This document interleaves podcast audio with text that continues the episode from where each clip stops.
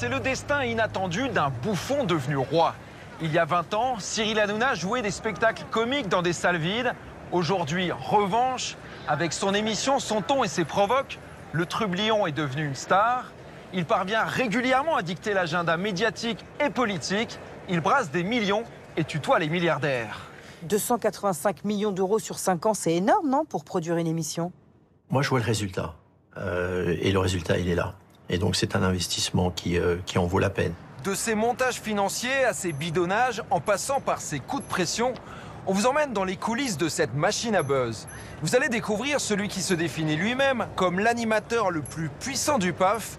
Il adore les caméras, mais pas les nôtres. Et bonjour, c'est Nicolas de Immobilier Compagnie, bienvenue dans cette nouvelle émission. Et dans cette émission, on va parler de Cyril Hanouna. Alors, je vais tout à fait transparent avec toi, j'en ai tellement entendu parler que je me suis laissé séduire et je me suis laissé tenter par allons voir un peu de quoi ça parle.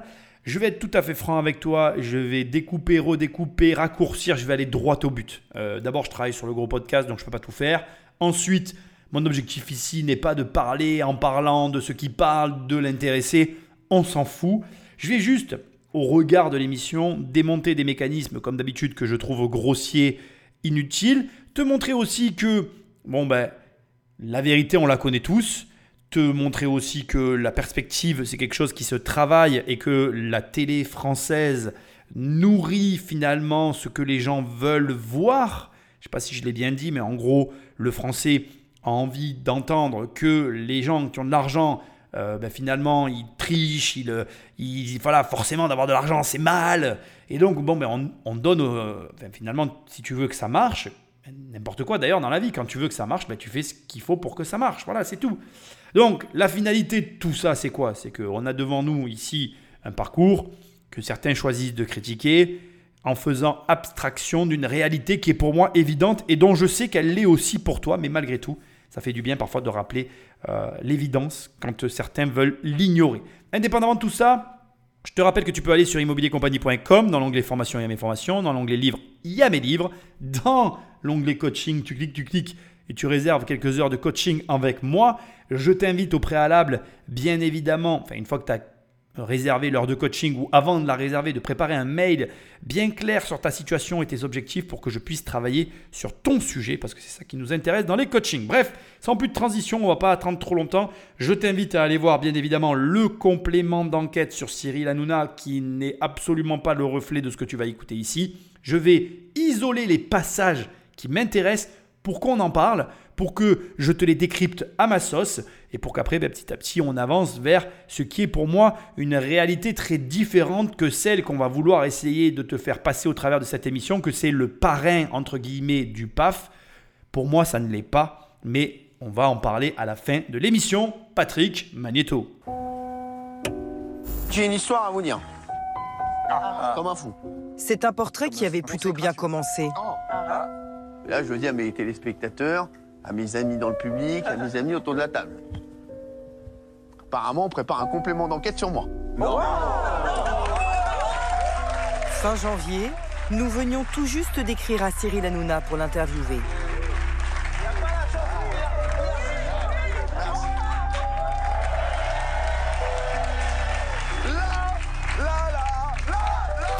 Mais au fil des mois, de nos coups de téléphone, nos tournages, nos interviews, le ton a changé.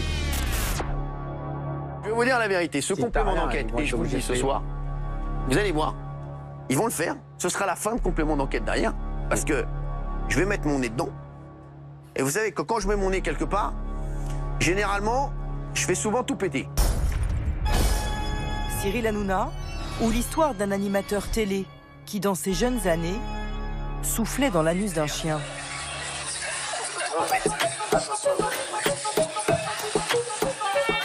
Et qui murmure aujourd'hui à l'oreille des politiques.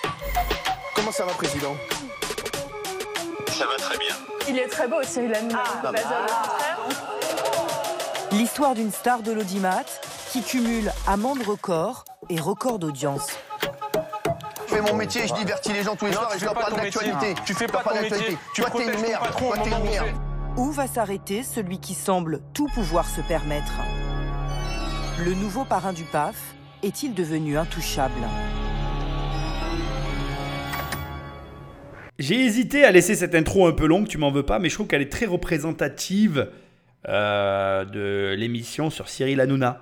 Ça fait un peu mise en scène, tu trouves pas? Vraiment, euh, euh, oh, il, est, il, est, content, puis maintenant il n'est pas content. ça serait orchestré que ça pourrait presque passer, tu vois. Mais je dis ça, je dis rien. On n'a aucun moyen de le savoir. Et c'est pas intéressant. Parce qu'en définitive, tout est là. Tout ce que on peut reprocher à Cyril Hanouna se cristallise dans tout ce qui vient d'être dit. D'abord, premièrement, on a quelqu'un pour lequel, vraisemblablement, à ses débuts, la majorité des gens avaient peu de considération. C'était, on va dire, un personnage euh, qui faisait rire, qui était pas dérangeant parce que finalement sa popularité n'était pas dérangeante elle non plus. Et finalement, bon an, mal an, il galérait, il était insignifiant et tout allait bien tant que c'était comme ça. Aujourd'hui, on est face à quelqu'un qui représente, plutôt je dirais, qui capte la plus grosse audience télévisuelle encore en vie à l'heure actuelle, parce qu'il faut savoir que les audiences de la télé se sont effondrées et qu'aujourd'hui certains youtubeurs ont une meilleure audience qu'une chaîne de télévision française, bien que la télé soit toujours énormément regardée, et ne me faites pas dire ce que j'ai pas dit, mais au demeurant, Cyril Hanouna est un vestige d'audience, plutôt d'un temps où la télé fonctionnait encore. Et là où ça pose un problème, c'est que non content d'avoir capté cette audience, il attire maintenant l'intérêt et les convoitises de personnes et personnalités dérangeantes dans l'ensemble d'une population qui ont du mal à accepter et à comprendre que l'on puisse être passé de insignifiant, voire euh, voilà, ridicule, à ce qu'il est devenu aujourd'hui. Et pourtant, je suis désolé de le dire, mais tu vas peut-être être déçu de ce que je m'apprête à te dire, bien que je m'en cache pas, je ne nourris aucune espèce de sentiment particulier pour cette émission qui m'indiffère et que je ne regarde pas. Je l'utilise comme tous ceux qui l'utilisent, puisque tu sais que je fais des shorts et je me serais bien, bien malhonnête de dire que parfois certains passages me sont bien utiles pour mes vues à moi. Et d'ailleurs, c'est là où ça devient amusant. C'est l'un des rares animateurs télé et sans doute l'une des rares personnalités télévisuelles qui a compris qu'en mixant les codes de la télé, de l'Internet, des réseaux sociaux, tout en restant connecté aux jeunes, tout en gardant un lien avec les dinosaures, les hommes politiques, appelle-les comme tu as envie, bref, en arrivant à conserver comme ça une espèce de statu quo, mais en gardant un attrait pour un large panel d'audience, eh bien, je pense que malheureusement, il a compris quelque chose que la plupart des gens n'ont pas compris aujourd'hui. Donc, soit on arrête de le critiquer et puis on s'y met et on se dit, bon, ben, il y a un truc à aller gratter. Soit on peut faire le choix que la plupart des gens font, c'est qu'on critique sans chercher à voir ce qui se cache sous les apparences. Et euh, ben, je suis désolé de le dire, mais en attendant, lui, il, fait, il continue son petit bonhomme de chemin, il fait son taf, et ça marche. Ça te plaît, ça te plaît pas, c'est pareil, ça marche. Et je pense que c'est le fond du problème. C'est que envers et contre tout, malgré les critiques, il continue, ça fonctionne, ça dérange, et je crois que tout se résume à ça. Si Cyril Hanouna est aussi puissant aujourd'hui, c'est d'abord grâce à eux. Chaque jour, des fans par dizaines qui patientent devant les studios de télévision où Touche pas à mon poste est tourné. Certains sont venus de loin pour voir leur idole. Je mets deux heures pour venir ici, deux heures pour venir le voir. Ah bon En transport, en transport. Ça fait combien de fois que vous venez ici euh, Moi, pratiquement tous les jours, je viens. Tous les jours, vous venez Presque tous les jours, je viens. Voir l'émission Ouais. Ouais. Pourquoi Parce que j'aime bien. Parce que j'aime bien. Et c'est mieux de voir ici qu'à la télé Ah, bah oui, c'est ah, pas bah la oui. même chose, Ah, hein. oui. Chose. Vous avez l'air essoufflé Bon, on a peu peur que ça soit permis. T'as la bourre. On sort de la douche et tout. Qu'est-ce que vous êtes venu faire ici Ah ben, on est venu euh, se détendre un petit peu, se défouler. Surtout avec Cyril. Avec Cyril, euh, tu rentres, euh, t'as les crampes. euh, tu passes ton temps à rigoler, hein, voilà. Vous aimez Cyril. Hanouna Je l'adore, je le kiffe grave. Oui, j'aime Cyril Hanouna et j'aime Pépé un peu. Moi, j'aime bien parce qu'il déconne. Il, il, il parle de. tu vois C'est quoi euh, Il parle un peu de cul, tu vois. Euh, sucer, euh, arrêtez de me sucer. Ouais, euh, je il est dans la rigolade, Je peux le dire, pas À bientôt Je suis un petit peu consterné, je vais pas te mentir, parce que déjà, on touche ici tout de suite le paradoxe de la situation, c'est-à-dire que tout le monde le critique, mais tout le monde va le voir. C'est facile de dire tel élément ne me plaît pas, mais en, on va dire, soit en loose day, soit d'ailleurs, bon, tu peux détester quelque chose et ne pas le regarder, mais ne pas reconnaître que la plupart des gens aiment. Et la vérité, c'est que là, tu viens de voir un panel de personnes interviewées. Alors, c'est sûr que tu vas me répondre, oui, mais euh, ce sont les gens qui l'aiment, les gens qui ne l'aiment pas, ils, n'iront pas là-bas. Oui, c'est vrai. Seulement, la majorité des gens, aujourd'hui, qui regardent la télé, aiment TPMP. On est d'accord, on n'est pas d'accord. Moi, je suis content pour Cyril Hanouna. Euh, tant mieux pour lui. C'est certain que je ne regarde pas son émission et c'est certain que beaucoup de gens la regardent et tant mieux. Maintenant, c'est facile de dire c'est de la merde, etc.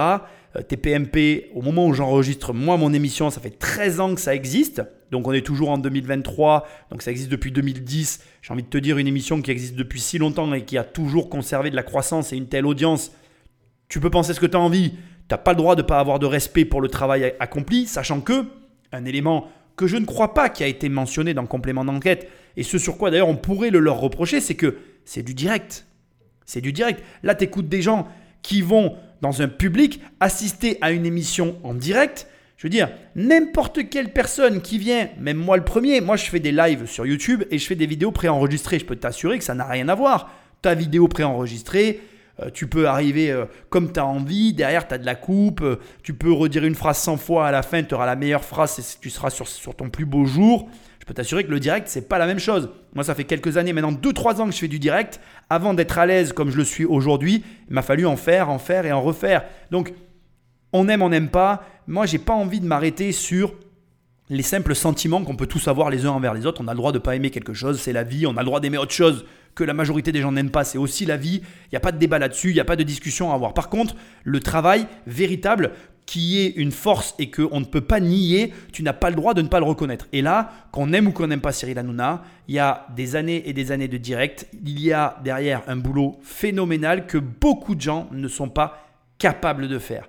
Encore une fois, voilà, je le redis, mais ma modeste expérience du direct me fait dire qu'on peut penser ce qu'on veut, mais quelqu'un qui fait ça pendant autant d'années, en plus, c'est quand même le principe de, de, TPMP, c'est quand même, il y a, je ne sais pas combien de chroniqueurs, je crois une dizaine de chroniqueurs en plus de lui qui sont tous en direct avec un public.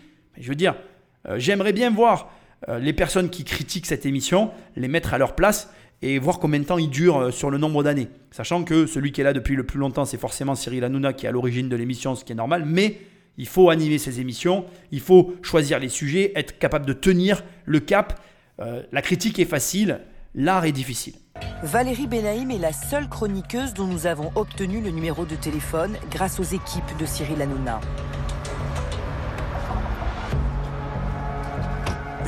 Et le soir même, elle était en plateau pour débriefer notre interview. Je suis en train de préparer mon complément d'enquête. Et aujourd'hui, il y avait Valérie Benaïm qui faisait une interview parce que personne ne veut, faire l'interview euh, pour complément d'enquête. Euh, apparemment, il y a une omerta autour de ma personne.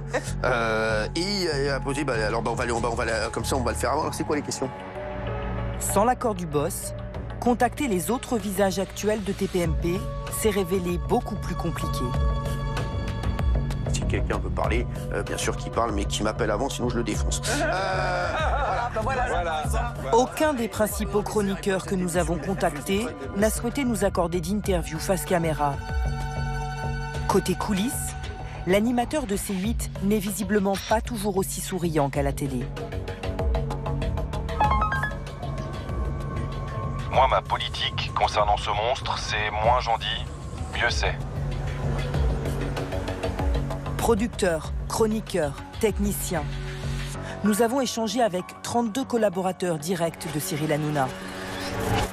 Certains sont toujours à ses côtés, d'autres sont partis travailler ailleurs. Neuf d'entre eux refusent d'évoquer les relations de travail avec leur patron. Huit le trouvent formidable. Et 15 dénoncent un climat difficile. Capable d'une grande méchanceté. Au nom de la rigolade, il est capable des pires crasses. Hmm. Il y a des tas de gens qu'il a vraiment humiliés méchamment. En fait, il y avait une ambiance de terreur. Il ne fallait surtout pas contrarier le prince. S'il y en a plein qui parlent pas, c'est que tout le monde a peur de Cyril.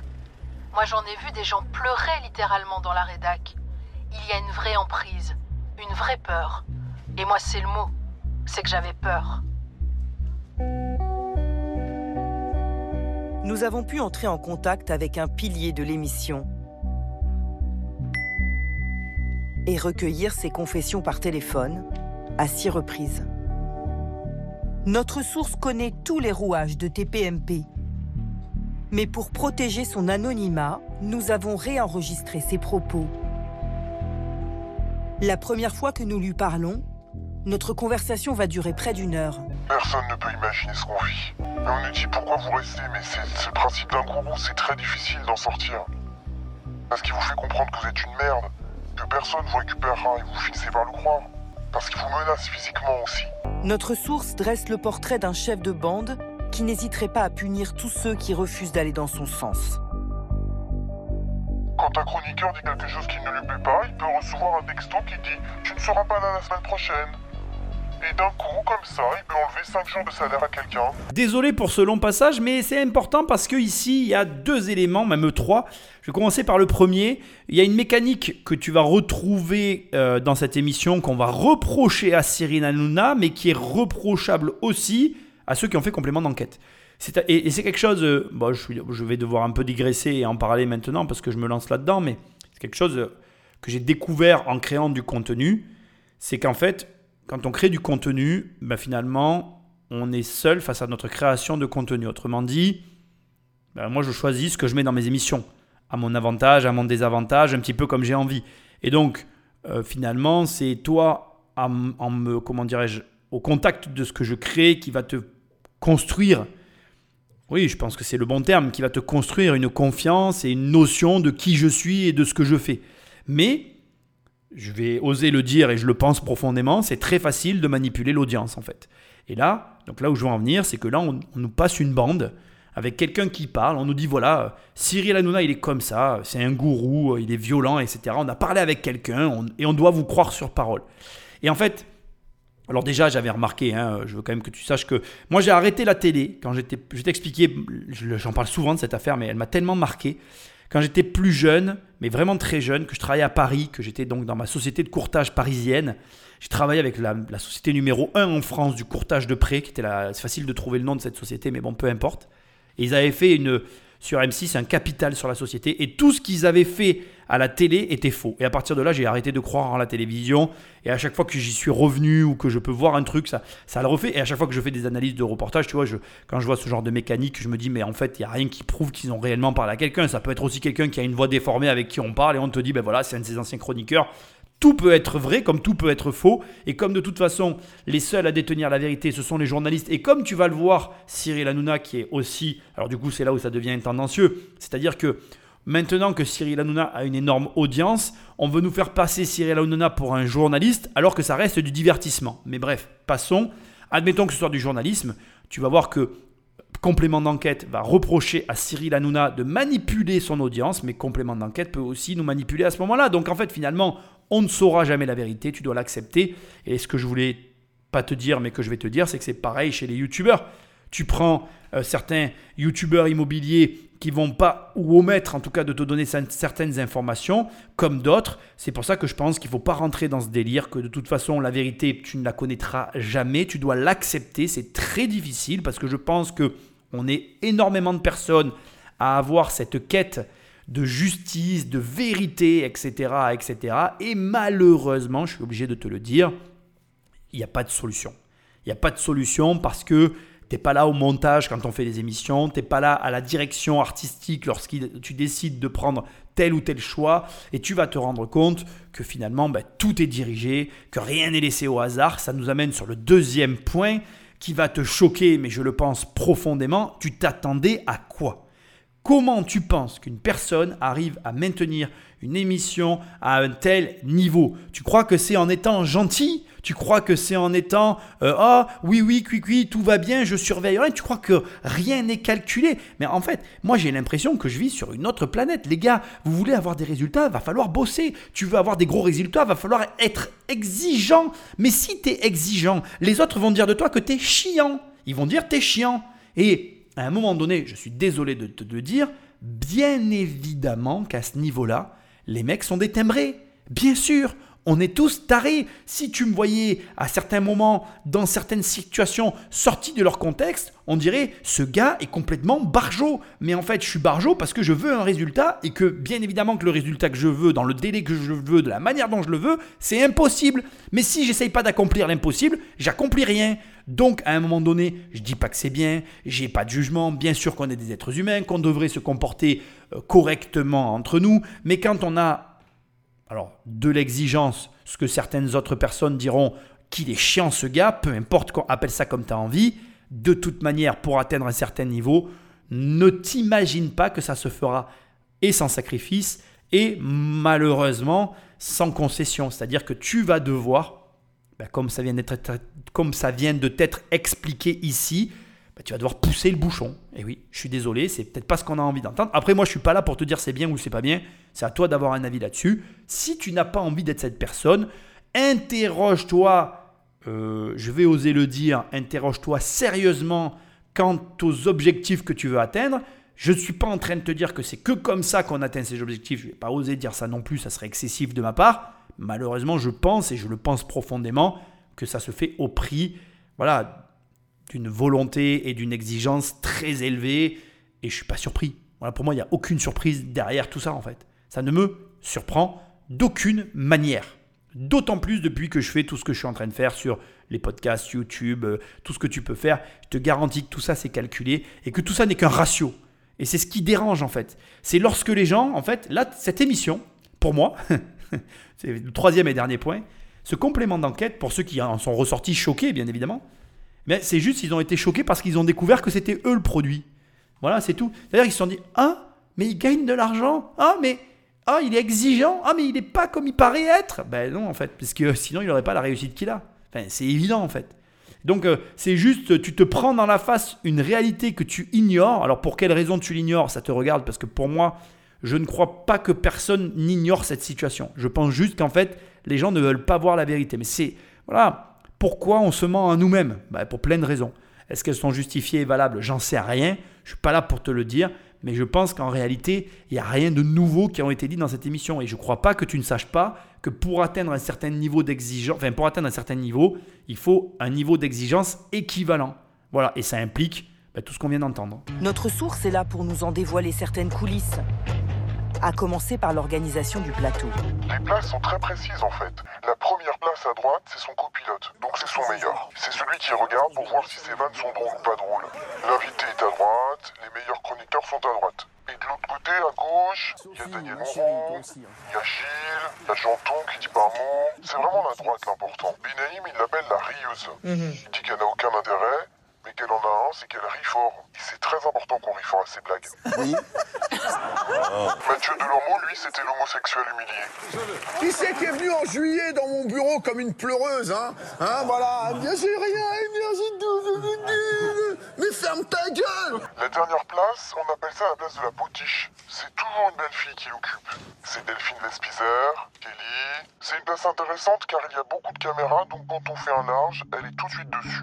Je vais partir du postulat que tout ça est vrai et de toute façon, ça me semble cohérent qu'il y ait des places, qu'il y ait des objectifs caméra, par exemple avec la entre guillemets belle fille dans l'angle où les caméras vont le plus être en capacité de filmer. Bon, ok, euh, j'entends, je comprends. Après, euh, le côté humiliation, le côté blague potache, c'est lié aussi un peu à nos comportements scolaires. Je suis désolé, mais ça fait cours de lycée. Donc, est-ce qu'il n'y a pas une volonté aussi de recréer parce que je sais pas si tu es au courant euh, euh, de ce fait intéressant, c'est que les films sur les lycéens, tout ça, ça marche relativement bien en fait. Il y a deux publics à ça, bah, les lycéens, bon, logique, jusque-là, rien de nouveau sous le soleil, mais les personnes aussi nostalgiques de cette époque. ça dépend de qui, tu vois. Tu me demandes à moi, euh, la nostalgie du lycée, pas du tout, c'était comme aller en prison, tu vois. C'est comme si tu me disais, t'aimes les films de prisonniers parce que tu es allé en prison, tu as la nostalgie. Je crois que si j'ai suis prisonnier un jour dans ma vie, je pourrais pas regarder un film de prisonnier. Enfin, ça, j'en sais rien, mais j'imagine, tu vois. Et en fait, en gros, je pense que euh, bon, tout ça, c'est lié à ta sensibilité personnelle déjà, premièrement, à ta capacité à lier euh, ton passé et à ce que tu regardes. On est tous différents vis-à-vis de ça, mais je ne vais pas rentrer là-dedans. Mais surtout, aux aspirations que tu as lorsque tu regardes la, télé, tes attentes. Est-ce que ça te détend de voir des personnes se faire des blagues et parler de sujets euh, qui sont traités dans tes PMP Moi, ça me fait strictement ni chaud ni froid. Maintenant, je peux comprendre qu'il y a des gens qui a envie de regarder ce type d'émission, qui, voilà, qui, qui soit attiré par ce type d'émission. Mais bon, après, chacun, euh, chacun sa cam, c'est pas la mienne. En tout cas, j'entends, je comprends pour les places, je comprends pour euh, finalement euh, la manière dont ça fonctionne et dont c'est organisé, l'humiliation, etc. Bon, mais je suis foncièrement contre. Maintenant, après, c'est affreux ce que je vais te dire, mais c'est un rapport employeur-employé. Il faut pas se mentir que là, on assiste ni plus ni moins à des pratiques que moi j'ai vécues, par exemple, aucun rapport en termes de relations, mais lorsque nous, dans ma génération, on allait en équipe de France, on était bizuté. Moi, j'ai été bizuté parce que je suis allé en équipe de France. Alors, certes, le bizutage a été aboli, façon de parler. En tout cas, il n'est plus ce qu'il a été. Et en tout cas, il n'a plus jamais eu le visage que moi j'ai connu du bizutage. Moi, j'ai connu le vrai bizutage, celui qui était très violent. Et on n'en est pas mort, tu vois. Je dis pas que j'ai passé le meilleur moment de ma vie, mais j'en suis pas mort. Et là où je veux en venir, c'est juste que on est face à des pratiques humaines qui existent depuis toujours. Maintenant, la vraie question, c'est pourquoi tu regardes si ça te scandalise? Les personnes qui regardent ça, d'une manière ou d'une autre, ils sont consentants avec ce qui se passe. Moi, je crois en ce en quoi je dépense mon argent, c'est ce pourquoi je vote. Ce à quoi je donne mon temps, c'est ce avec quoi je suis d'accord. T'aimes pas tes PMP, mais fais comme moi, ne la regarde pas cette putain d'émission. Et il n'y aura pas de blablatage. Les gens la regardent et ils se plaignent. Ça me fait mourir de rire. C'est comme les mecs qui regardent le football tous les soirs, mais ils supportent pas le salaire des footballeurs. Elle est où la logique? Donc à un moment donné, aie le courage de tes convictions, agis en conséquence et arrête, mais arrête d'avoir des comportements qui n'ont aucun sens. Lis un putain de livre au lieu de regarder une émission que tu n'aimes pas. Ça m'énerve en fait. Mais l'animateur et ses équipes ont été récemment prises en flagrant délit de fake news et sévèrement rappelés à l'ordre. C'était au printemps dernier. Les manifestations contre la réforme des retraites tournent à l'émeute. Une unité de police parisienne, la Brave M, se retrouve en première ligne et au cœur de plusieurs scandales. Certains de ses membres sont accusés de violence contre des manifestants. En pleine polémique, Cyril Hanouna prend l'antenne et annonce un scoop TPMP. Violence, pétition, faut-il dissoudre la Bravem? On aura cinq membres de la Bravem avec nous. Ils seront bien entendu euh, masqués. Euh, c'est la première fois qu'ils vont donc témoigner dans une émission. C'est vraiment une exclusivité. Comment, comment on fait on rentre dans la Bravem? Comment on fait partie de la Bravem Comment ça se passe? Bonsoir, merci de, nous avoir invités. C'est important. Euh, je trouve obscène. Face à Cyril Hanouna, quatre silhouettes cagoulées, vêtues de noir, sont présentées comme des policiers appartenant à la Bravem et à des unités spéciales. Euh, tout a changé et euh, ce lien. Pour protéger leur anonymat, leurs voix sont truquées. d'accord avec ça. Et aujourd'hui, les personnes qu'on affronte euh, sont pas des manifestants innocents sont des black blocs déterminés à nous tuer. L'image de ces policiers cagoulés met aussitôt la maison police en colère. Deux heures après la fin de l'émission, le syndicat des commissaires interpelle l'animateur sur les réseaux sociaux. Monsieur Hanouna, vous n'avez pas procédé aux vérifications nécessaires pour éviter de faire parler ces guignols usurpateurs. La préfecture de police, dont dépend la Bravem, annonce l'ouverture d'une enquête. Les premiers éléments en notre possession laissent à penser que ces personnes n'appartiennent pas à la Bravem. Trois jours plus tard, la polémique médiatique continue. Cyril Hanouna persiste et signe et revendique son scoop. Les gens sont jaloux parce qu'ils n'avaient pas eu aussi un mec de la Bravem sur le plateau. À chaque fois, les mecs se disent comment Hanouna a fait? Sachez comment j'ai eu le manque de la Bravem, moi, je vous le dis aussi, c'est que j'ai voilà, j'ai des contacts autant euh, chez les personnes euh, euh, voilà, qui sont de l'autre côté que chez les personnes qui sont chez les policiers, qui sont parfois des amis, que ce soit du côté, comme on dit, des voyous ou du côté de l'autre côté. Donc c'est par relation, truc, tatati, tatata, qu'ils ont venu. Donc je, Pourtant, le scoop de Cyril Hanouna n'existe pas. L'enquête menée par l'IGPN, la police des polices, est formelle aucun policier de la Bravem n'était en plateau ce soir-là. L'homme qui s'est le plus exprimé, brassard de police en évidence, n'était même plus policier depuis sa révocation trois mois plus tôt. Membre d'un syndicat proche de l'extrême droite, Cédric Vladimir ne s'est jamais caché d'avoir participé à TPMP. Il a même posté cette photo sur les réseaux sociaux. Bon, je t'ai coupé d'énormes passages. hein. Encore une fois, regarde l'émission, elle est intéressante malgré tout. Euh, ici, il faut que tu saches que la fin de cette histoire, donc euh, on, commence en disant que c'est pas des vrais policiers. En définitive, euh, la partie de TPMP contredit le fait que ce ne soient pas des vrais policiers. Les avocats se défendent.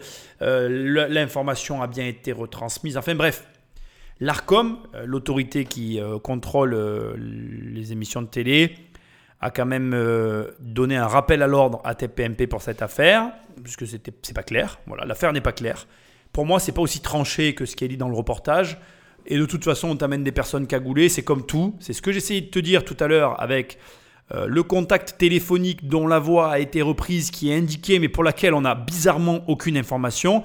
En fait, tu dois faire confiance à ce qu'on te dit. Quoi. Donc voilà, tu dois poser ton cerveau et te dire Ah oui, oui, ils ont parlé à quelqu'un de l'émission. Oui, bien sûr, je ne l'ai pas vu. La voix a été reconstituée. On me le dit, donc je le crois. Voilà. C'est toujours pareil. Après, tu, es libre de le croire ou de ne pas le croire. Ça doit être un choix conscient de ta part, en prenant en considération le fait que l'intérêt d'une émission de télé, c'est de faire de l'audimat et donc de coller le plus possible à l'actualité exactement comme je le fais là. Je ne vais pas te mentir. J'ai pas besoin de te mentir. Je suis là pour, pour te montrer. Qu'est-ce que je suis en train de faire Il y a eu cette émission de TPMP. Tout le monde en parle. Ben, je fais une émission sur un sujet d'actualité. C'est plus recherché sur les moteurs de recherche. Les gens ont envie d'avoir des informations complémentaires. Et c'est ça le business de la télé et de l'attention. Je ne fais ni plus ni moins que le même travail qu'eux. Et mon rôle, c'est d'avoir la capacité à capter une tendance et à surfer dessus comme une vague. Parfois, il y a des tsunamis. Si tu arrives à te positionner au bon endroit dans le tsunami, crois-moi, et c'est affreux ce que je vais te dire, mais c'est la réalité, tu peux gagner beaucoup d'argent. Ça se monétise. Comment ça se monétise? Eh Bien, les placements de produits, donc les publicités pour la télévision sur les créneaux horaires de TPMP qui ont la capacité à surfer sur une bonne audience ou sur une bonne tendance, vont exploser à la hausse si les chiffres de l'audimat sont bons. Et euh, c'est exactement le ratio dans lequel on se trouve. C'est exactement le combat que mène chaque émission. Et d'ailleurs, fait amusant, le complément d'enquête qui a fait l'émission sur Cyril Hanouna, c'est le complément d'enquête qui a fait le plus de vues. Et pour moi, je vais te dire quelque chose qui va te faire sourire. Ce complément d'enquête qui est censé révéler, je ne sais quoi d'ailleurs, parce qu'il n'y a, a aucune révélation pour moi dans cette émission, et mon passant. Mais bon, bref, ce complément d'enquête, c'est limite un argument euh, marketing pour Cyril Hanouna, qui consisterait à dire, regardez, complément d'enquête fait une émission sur moi, c'est la meilleure audience qu'ils ont jamais fait. Je suis bankable. Continuez à me financer. Et l'argent pleut. C'est aussi simple que ça. Donc après, bon, on peut ne pas aimer la pirouette scénaristique de faire venir de vrais ou de faux flics, on s'en fout, c'est pas la question.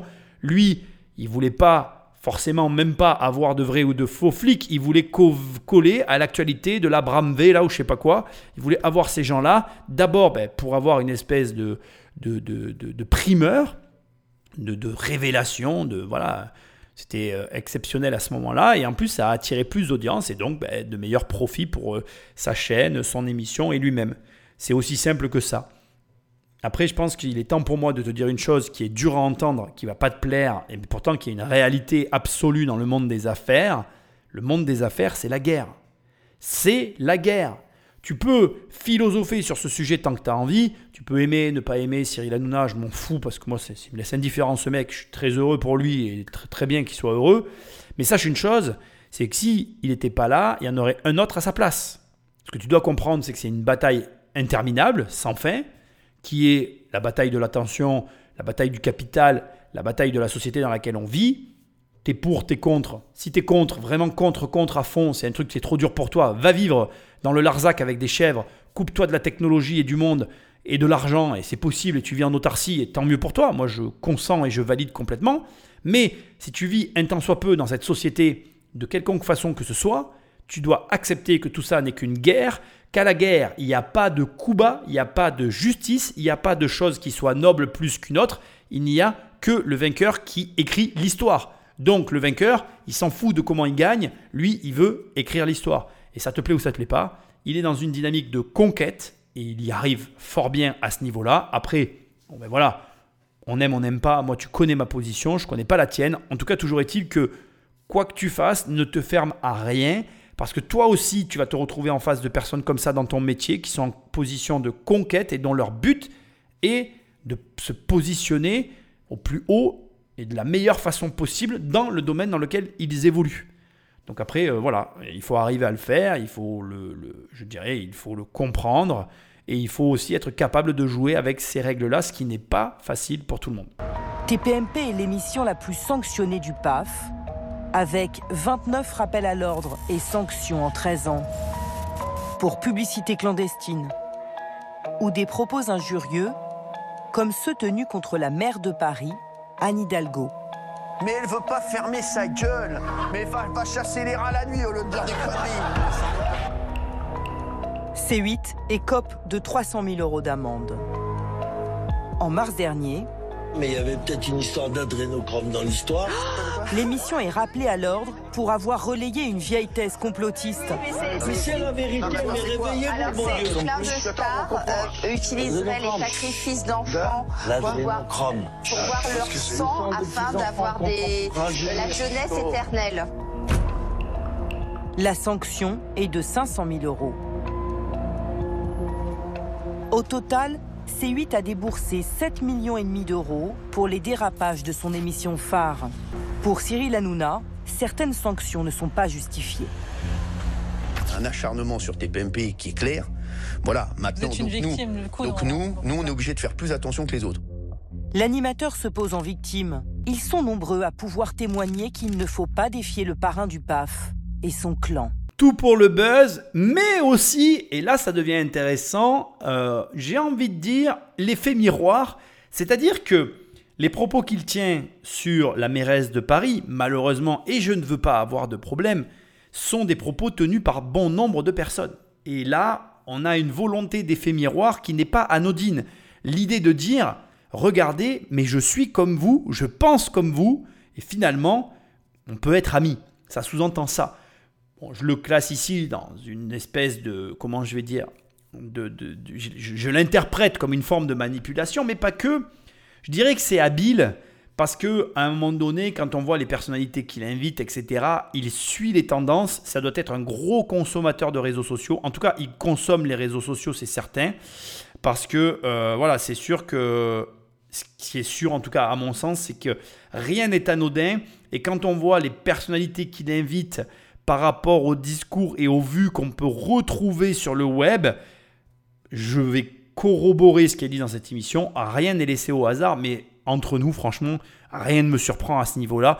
Heureusement qu'une personne qui a un business qui fonctionne n'a rien laissé au hasard, sinon son business, par essence même, il ne fonctionnerait pas. Ce qui nous amène sur un élément que je répète tout le temps et que je veux que tu entendes, et je me le répète aussi à moi-même, fais ce qui fonctionne. Je vois trop de personnes qui perdent leur temps dans des élucubrations et des réflexions inutiles sur des sujets qui ne produisent aucun résultat. Prends des formules qui fonctionnent, adapte-les et déjà fais-les fonctionner dans ton business. Ça paraît fou dit comme ça, mais je t'assure que de reproduire et de faire fonctionner quelque chose qui fonctionne déjà pour tout le monde, c'est difficile. C'est fou, mais c'est vrai. Tu prends des business que tout le monde utilise, que tout le monde fait, tu le dupliques à l'identique et tu essayes juste de le faire marcher et tu vas voir que c'est pas si simple que ça en a l'air. Alors bien sûr qu'il y en a qui y arrivent facilement et que d'autres galèrent plus, mais c'est pas mes propos. Mes propos c'est prends ce qui marche, fais-le marcher pour toi et déjà tu auras fait un grand pas. Je te mets un morceau de mortadelle au fond de ton cul de charcutier. Ce SMS, la star de C8 l'a adressé à un ancien ami devenu son ennemi, l'animateur Arthur. Dans d'autres messages, le présentateur de TPMP cible les équipes de TF1 qui travaillent avec son ancien mentor. Je leur mets un tigre du Bengale dans le cul. Je lui mets ma tub sur la tête. Hors antenne, c'est aussi ça le style Hanouna. Sanguin et fleuri. Un homme dit avoir payé très cher son refus de travailler avec le boss de TPMP. Julien Cazard.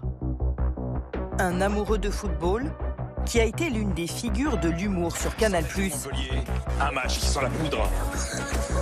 poudre de quoi Poudre de perlimpinpin, la poudre d'escampette, la poudre de... Je sais pas. Ça sent la poudre. En 2016, son profil plaît à Cyril Hanouna. L'animateur de C8 lui propose une nouvelle émission. Julien Cazard décline. Quelques semaines plus tard, il accorde une interview au magazine France Football qui va mettre le feu aux poudres. Julien Cazard, j'ai dit non à Cyril Hanouna. Il y a un côté un peu Charles de Gaulle, peut-être excessif. Parce qu'il faut pas déconner.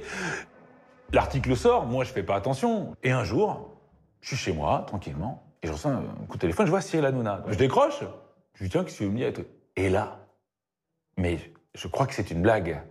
C'est-à-dire que le gars m'insulte avec une voix de mec de cité du 93. C'est-à-dire le mec, euh, le- la caricature de, du, le Tony Montana du pauvre, quoi. Je dis, et là je me dis, bon, ok, il me fait, je dis, ok, c'est une blague. Qu'est-ce qu'il vous dit exactement?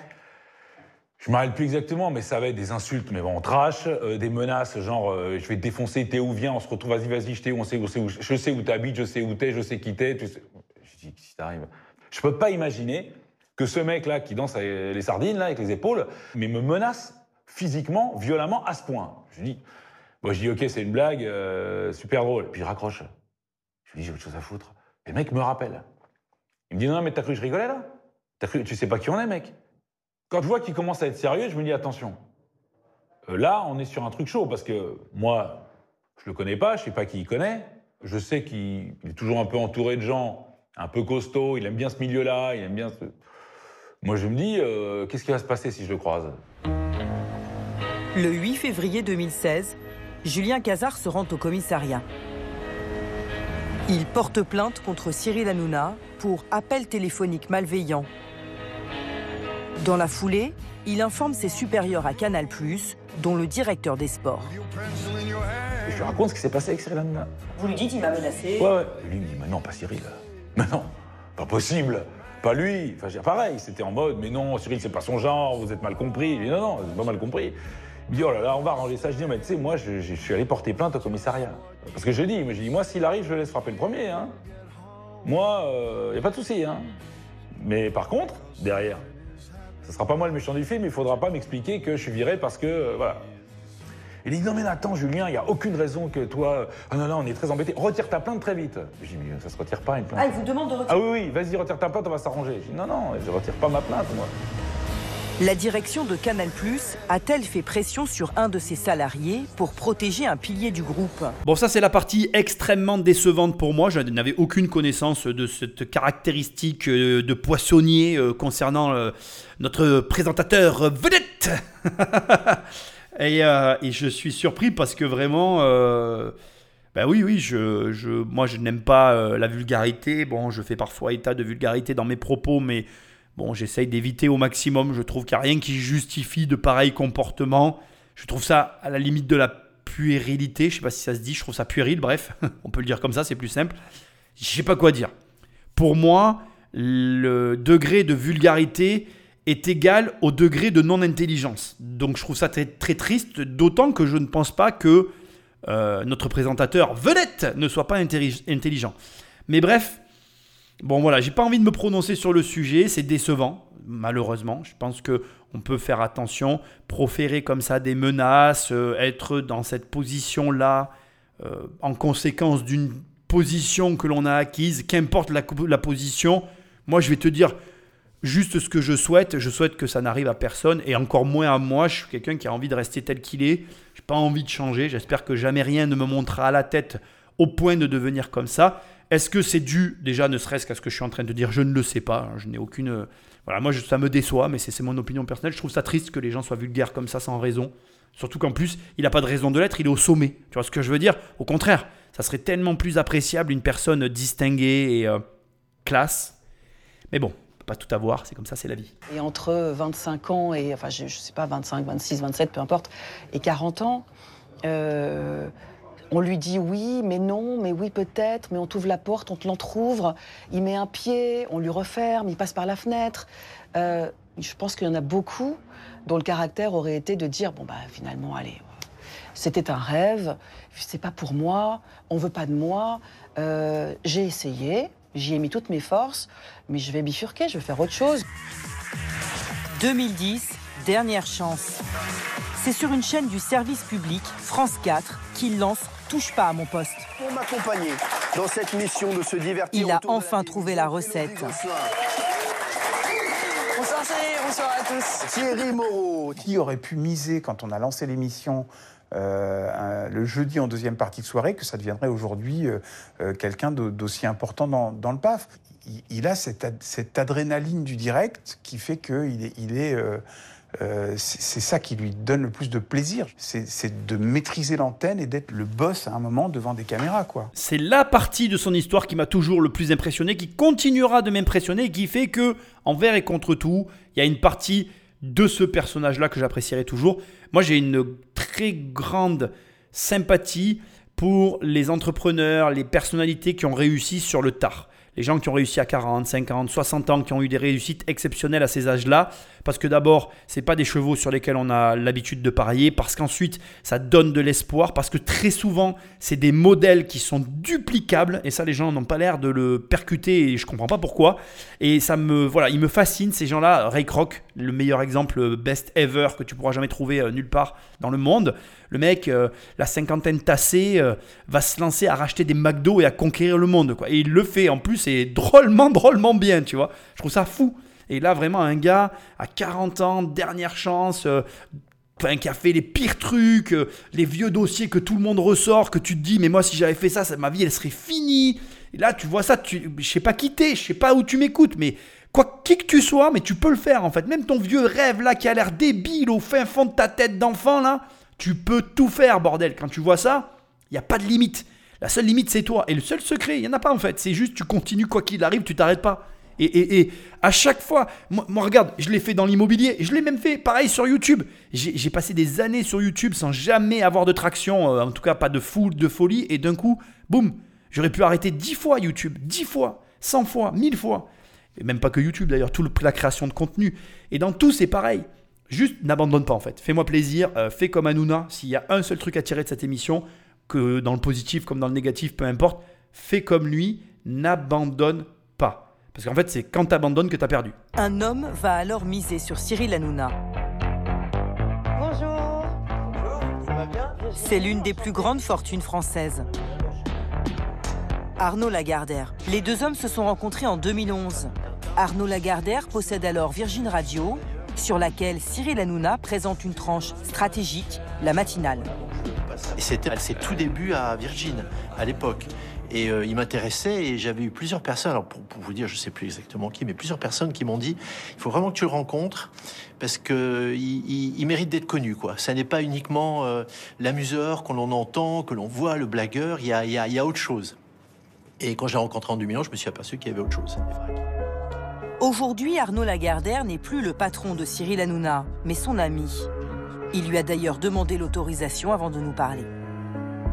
Qu'est-ce qui vous laissait penser justement qu'il fallait aller un peu au-delà de, de l'amuseur euh, qui fait des sketchs un peu potaches à l'époque euh C'est ça, l'envie. Il en avait envie. Il était passionné et ça se voyait. Ça se voyait dans son dans, dans son phrasé, ça se voyait dans son regard. Il avait envie de faire autre chose et il, a- il, il vou- il voulait pas rester comme le simple amuseur, si je puis dire. Il voulait aussi être considéré comme journaliste dans le sens noble du terme. Voilà, faire des enquêtes. euh, Il fait des enquêtes, Cyril Hanouna? Oui, il peut faire des enquêtes dans ce sens où il travaille énormément chez lui. Donc on a cette impression que c'est quelqu'un qui a un talent fou, inné, et que finalement il ne repose que sur son talent. Mais il travaille énormément. Bon, alors, j'ai toujours eu un rictus quand j'entends il a énormément travaillé, il a aussi énormément galéré, il a aussi énormément erré. Et euh, ne te- ne t'arrête pas à tout ça, c'est-à-dire que, une fois de plus, euh, c'est très scénarisé. Euh, la mise en scène autour de l'argent est, décidément, comment je vais dire, euh, faite de telle manière à ce que le chaland, euh, le, spectateur, ne puisse rien comprendre. Euh, Lagardère a, parié sur un homme, c'est souvent comme ça que ça se passe, et ça je ne le remettrai pas en cause, mais surtout, il a parié sur des résultats avant l'homme, faut pas l'oublier. Comme dans tout, les gens aiment pas l'argent, beaucoup de gens n'aiment pas l'argent, mais ce qu'ils n'aiment pas dans l'argent, c'est que malheureusement, ça reflète leur capacité à agir et à produire. Une personne qui produit par son travail, comme Cyril Hanouna, des millions tous les soirs de téléspectateurs et qui transforme pec- ces spectateurs en argent sonnant et trébuchant, avec, comme tu vas le voir dans le prochain passage, des marges très confortables de par la nature même du concept qu'il a élaboré, c'est totalement différent d'un salarié qui est dans une entreprise et qui critique l'enrichissement de personnes qui produisent justement des choses. Et c'est là-dessus qu'il y a un vrai sujet. On est là à, une problématique qui est pas honnête et qui doit être dit, c'est que toutes les personnes ont les qualités de Cyril Hanouna. Je veux dire, tu prends n'importe quel salarié qui fait le travail pour lequel il est payé, il est travailleur comme Cyril Hanouna, il est engagé, il est peut-être même passionné comme Cyril Hanouna, sauf qu'il y a un détail qui est quand même pas anodin, c'est que le salarié utilise l'outil de production qui a été mis à sa disposition, qui est l'entreprise que dirige son boss. Cyril Hanouna, lui, évolue dans un domaine dans lequel il a créé un concept qu'il a vendu à des chaînes et pour lesquelles ce concept, elles ont signé et qui leur a rendu en argent finalement l'échange qui a eu lieu. Je me suis mal exprimé, je vais le redire.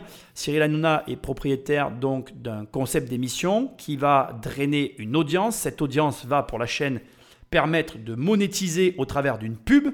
Et c'est tout ce processus qui fait que la télévision gagne de l'argent. Et Lagardère, indépendamment du fait qu'ils disent qu'il soit ami avec Cyril Hanouna, ce sur quoi je n'ai aucun doute, bien avant tout, il salue aussi quelque part l'achievement ce qu'a été capable de faire l'homme. Et c'est vrai, que ce soit toi ou moi, on ne peut pas nier que Cyril Hanouna, parti de là où il est parti, de la situation dans laquelle il était, il a accompli un véritable miracle. Parce que tout ce qu'il a touché avant TPMP ne fonctionnait pas. Ça ne fonctionnait pas, c'est tout. Tu peux ne pas être d'accord, etc. Et au lieu d'être jaloux, tu devrais être admiratif et en déduire que tu peux toi aussi le faire. Parce que ce qui est intéressant, je trouve, à mon sens, dans cette situation, c'est que finalement, d'échec en échec, il a fini par mettre le doigt sur la poule aux d'or, en tout cas pour lui. Et son seul, finalement, euh, sa seule compétence aura été de ne jamais abandonner, mais il y en a une autre aussi, de ne jamais changer sa situation. Quand on écoute les interviews de Cyril Hanouna, il y en a très peu, il le dit lui-même, il est resté seul chez lui à jouer à la PlayStation et à sortir de temps en temps pour regarder s'il avait des appels sur son, sur son téléphone et il n'y avait pas d'appel. Il n'y avait rien, personne ne voulait travailler avec lui. Et pendant ce temps-là, il y a plein de gens, ils auraient fait quoi? Comme ça a été dit dans le reportage, j'ai beaucoup aimé ce passage. Ils, ils auraient fait autre chose, ils auraient travaillé. Lui, il a continué à réfléchir sur le seul et unique projet qui l'animait. Et cette caractéristique qui n'est jamais valorisée. À l'école, si tu es oisif, on te dit Hé, tu fais rien, tu vas avoir zéro. Et, et l'imaginaire, la recherche intellectuelle n'est jamais valorisée. On ne l'incite même pas. Une catastrophe sans nom à mes yeux. Tout ça, ça fait que on peut ne pas l'aimer, on ne peut pas nier que ça a eu lieu dans sa vie. Et que, encore une fois, il y a beaucoup de gens qui auraient plié, courbé les chines, plié le genou, courbé les chines dans cette situation. et seraient passés à autre chose. Ils auraient tout simplement abandonné. J'ai pas de, méthode miracle à te donner. Euh, j'ai pas de, formule magique qui va te dire bah, tu vas réussir ceci ou cela. Mais crois-moi, moi, il y a une chose qui m'intéresse dans cette émission, qu'il est temps que je te révèle. La caractéristique, le parcours de vie de Cyril Hanouna, il est exactement le même que l'immobilier. La caractéristique de l'immobilier, c'est d'être exactement comme un métier d'art. Moi, au mes débuts, j'ai galéré, je gagnais pas d'argent. Mon premier loyer encaissé dans ma poche, c'était 620 euros. Et je devais encaisser 500 euros. Tu crois que je vivais où? Je vivais nulle part. Je ne l'ai même pas écrit dans le bouquin. Le début de ma vie, je vivais nulle part. Je n'avais pas de lieu de vie. Je vivais à gauche, à droite, chez une copine, chez un copain. Je vivais nulle part. Chez mes parents. Donc si tu veux, tu galères, mais ta capacité contre vents et marées à rester dans la galère et à te dire je ne sors pas. J'y pense, hein, j'ai envie de sortir, mais je ne sors pas parce que c'est pas le moment de sortir pour moi. Il y a du mieux qui arrive, c'est sûr. Bon, pour l'instant, je ne le vois pas, hein, c'est la merde, mais ça va arriver, c'est sûr. Je vais, je vais continuer, je vais trouver une solution. La capacité à faire ça, c'est ta capacité à réussir en fait. C'est tout. Et je peux pas t'aider, je peux pas. Tu peux faire toutes les formations, même la mienne, il n'y a rien qui va te l'apprendre ça. Moi, dans ma formation, je vais t'apprendre des outils, des techniques, comment monter un dossier bancaire, pourquoi il doit être comme ci et pas comme ça, pourquoi comme ça il va mieux te faire obtenir un prêt que comme ci. Mais, on va être franc avec toi, hein, je vais pas te mentir. Hein. Si derrière, derrière le dossier bancaire, tu prends ma formation, tu montes le dossier comme je te dis, mais t'es pas le mec que la Gardère décrit là. T'es pas ce gars qui est devant le banquier et qui dit Mais moi, je vais vivre de l'immobilier. Quand tu me reverras, tu auras les boules de pas m'avoir financé. Moi, j'ai déjà parlé comme ça à des banquiers. Il y a des banquiers aujourd'hui qui ne comprennent pas comment j'ai fait. Mais parce que je suis ce gars-là, je suis le gars qui disait, mec, je vais le faire en fait. Tu peux me dire non tant que tu veux, je serai encore là dans 10 ans. Eh bien, si t'es pas ce mec-là, t'auras rien. Et je, l'ai déjà dit, mais perdre de l'argent, c'est pas grave. Perdre son caractère, t'as tout perdu. Ne perds pas ton caractère. Et si t'as pas de caractère, apprends à en avoir. Mais c'est, je suis pas coach en caractère. Donc tu vas devoir te débrouiller sur ce sujet-là. Mais ce que je veux dire, c'est que l'homme est au moins autant important que le projet. Le projet il est tout autant. Le projet, l'homme, et puis les rencontres. Mais ça, je le dis à chaque fois, et tu l'avais compris.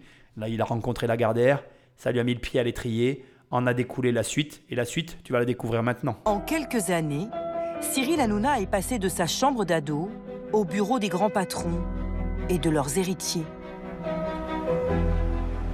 Cyril Hanouna le dit régulièrement, Yannick Bolloré, fils de Vincent Bolloré, est son meilleur ami. Mais avant, Yannick Bolloré a surtout été son associé. C'est avec lui qu'il a créé la société H2O pour produire Touche pas à mon poste. La société qui va faire de Cyril Hanouna un homme très riche. Bon, alors Cyril n'avait pas d'argent, il s'associe avec quelqu'un qui a de l'argent. Jusque-là, rien d'anormal, mais tu peux t'en inspirer. Par contre, il y a un passage qui me donne envie de vomir, de vomir. Mais tu l'as entendu, j'en suis sûr. hein. Euh, les bureaux des grands patrons et de leurs héritiers. Mais putain, franchement, mais pourquoi en fait? Mais pourquoi vous faites ça en fait? Ça vous amène à quoi? D'abord, je vais vous dire un truc, je vous le dis à tous, je m'adresse à tout le monde. Hériter d'une grosse fortune, c'est la pire chose qui existe sur la planète. Rayon de braquage, zéro. Et ouais, mec, t'hérites de milliards, mais tu crois que tu vas être heureux? Tu crois que tu vas être heureux? Imagine, t'hérites de plusieurs milliards et ton rêve, ton rêve, c'est d'a- d'avoir un restaurant. Ou ton rêve, c'est d'avoir, j'en sais rien moi, un bateau euh, et d'être le capitaine d'un bateau. Et tu te coltines un groupe industriel que tu dois gérer parce qu'il pèse des milliards. Pire, tu dois, parce que bon, tu as le poids de l'âge qui est derrière tes épaules, maintenir la société et au moins amener les mêmes résultats. Mais tu crois quoi en fait? Les gens, ils rêvent complets, mais c'est des fantasmes. Enfin, après, les gens te disent, mais je comprends pas, il avait de l'argent, il s'est suicidé. Ça me gave. Et là, typiquement, tu vois, c'est anodin en fait. C'est vraiment anodin, tu vois, c'est glissé comme ça dans l'émission. La plupart des gens se seraient même pas arrêtés dessus, mais moi, ça me saoule, mais fort, mais fort, fort, fort. J'ai envie de leur taper fort, fort, fort dessus, tu vois, quand j'entends ça à ces journalistes. Ça me rend fou, en fait. Qu'est-ce que tu vas ajouter Qu'est-ce que tu as besoin de dire ça? Qu'est-ce que tu as besoin de dire ça? Regarde, d'ailleurs, tout est dans, cette, dans ce court passage. Cyril Hanouna, euh, il rencontre pas Lagardère, il rencontre pas peut-être Bolloré, qui n'investit pas avec lui dans sa société, qui peut-être grâce à ça ne permet pas à Hanouna de, gagner autant d'argent. Et Hanouna, qu'on le veuille ou non, il vit en France, et cet argent, c'est des impôts qui sont à la destination de la population française. Mais, mais à quoi ça rime en fait? À quoi ça rime? Il a toujours fallu des gens qui de l'argent, suffisamment d'argent pour miser sur des gens qui n'en ont pas. Et au lieu de se dire, putain, mais si ce mec-là l'a fait, moi aussi je peux le faire, on préfère dire, non, euh, les bureaux feutrés euh, des milliardaires avec leurs héritiers. Ça me gave, ce manque de respect pour le travail, alors que les journalistes passent leur temps, passent leur temps à observer, passent leur temps à observer. Mec, moi, en plus de, la, production de contenu que je fais, je passe mes journées à gérer mon immobilier, mes sociétés, mon travail, et je produis, je travaille, quoi. Je, je sais ce que j'ai à faire dans mes journées, je suis pas content quand je l'ai pas fait, je vais beaucoup plus travailler quand j'ai pas produit ce que j'avais à produire, et je pense qu'il y a beaucoup de gens qui voudraient pas de la vie que j'ai, en fait. Après, il y a beaucoup de gens qui voudraient les résultats que j'ai aussi. Donc à un moment donné, c'est quoi tout ça en fait? Ça rime à quoi? À rien. Je supporte pas ces remarques. Ça m'énerve profondément. Ne sois pas comme ça. Je t'en prie, ne sois pas comme ça et n'envie surtout pas les héritiers. C'est la pire des configurations. Un héritier, il a réellement un poids de quelque chose qu'il n'a pas choisi, qu'il va devoir gérer et, je suis désolé de te le dire, une peur de perdre qui est atroce. J'aurais pu être un héritier, j'ai par chance, je ne l'ai pas été.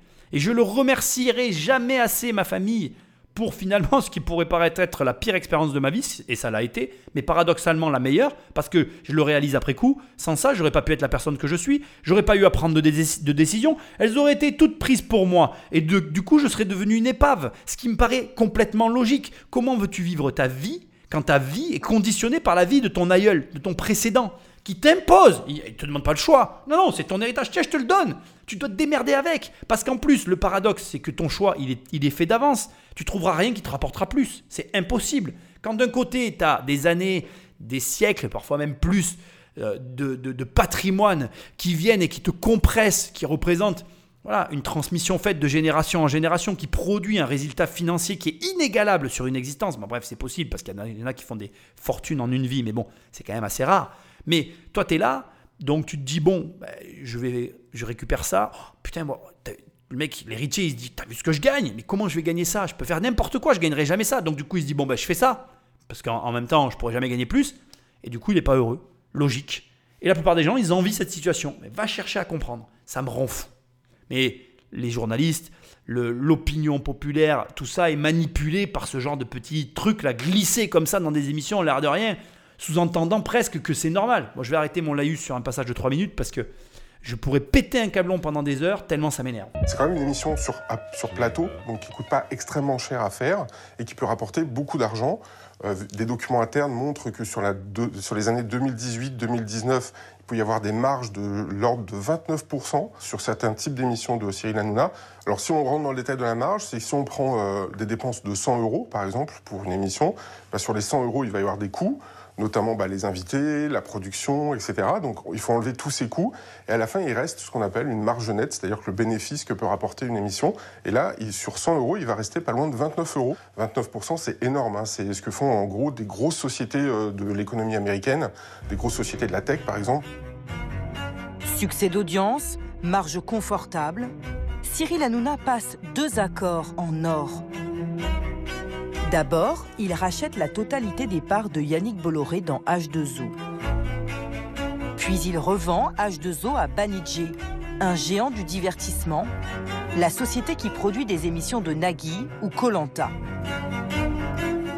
Il encaisse alors 15 millions d'euros et signe un contrat très avantageux.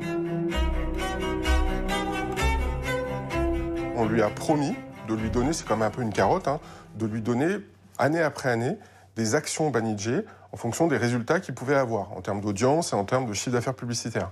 Et donc, plus il reste longtemps au sein du groupe C8 avec son émission, plus il a des actions Banijé et plus il s'enrichit. Donc, euh, au terme de son contrat en 2024, il pourrait avoir jusqu'à 2,5% d'actions Banijé, ce qui aujourd'hui est valorisé autour de 70 millions d'euros. Donc c'est pour ça qu'il continue et qu'il continue de travailler, puisque c'est à la fin du fin, ben, il, aura il aura ces 70 millions d'euros qu'il pourra exercer quand il le veut.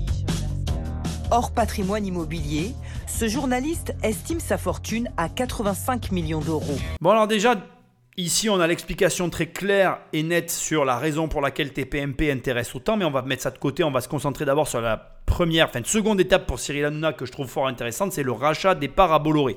Fallait oser le faire, et à mon avis il s'est exposé en prenant ce risque, risque qui a été récompensé par la revente à Banijé.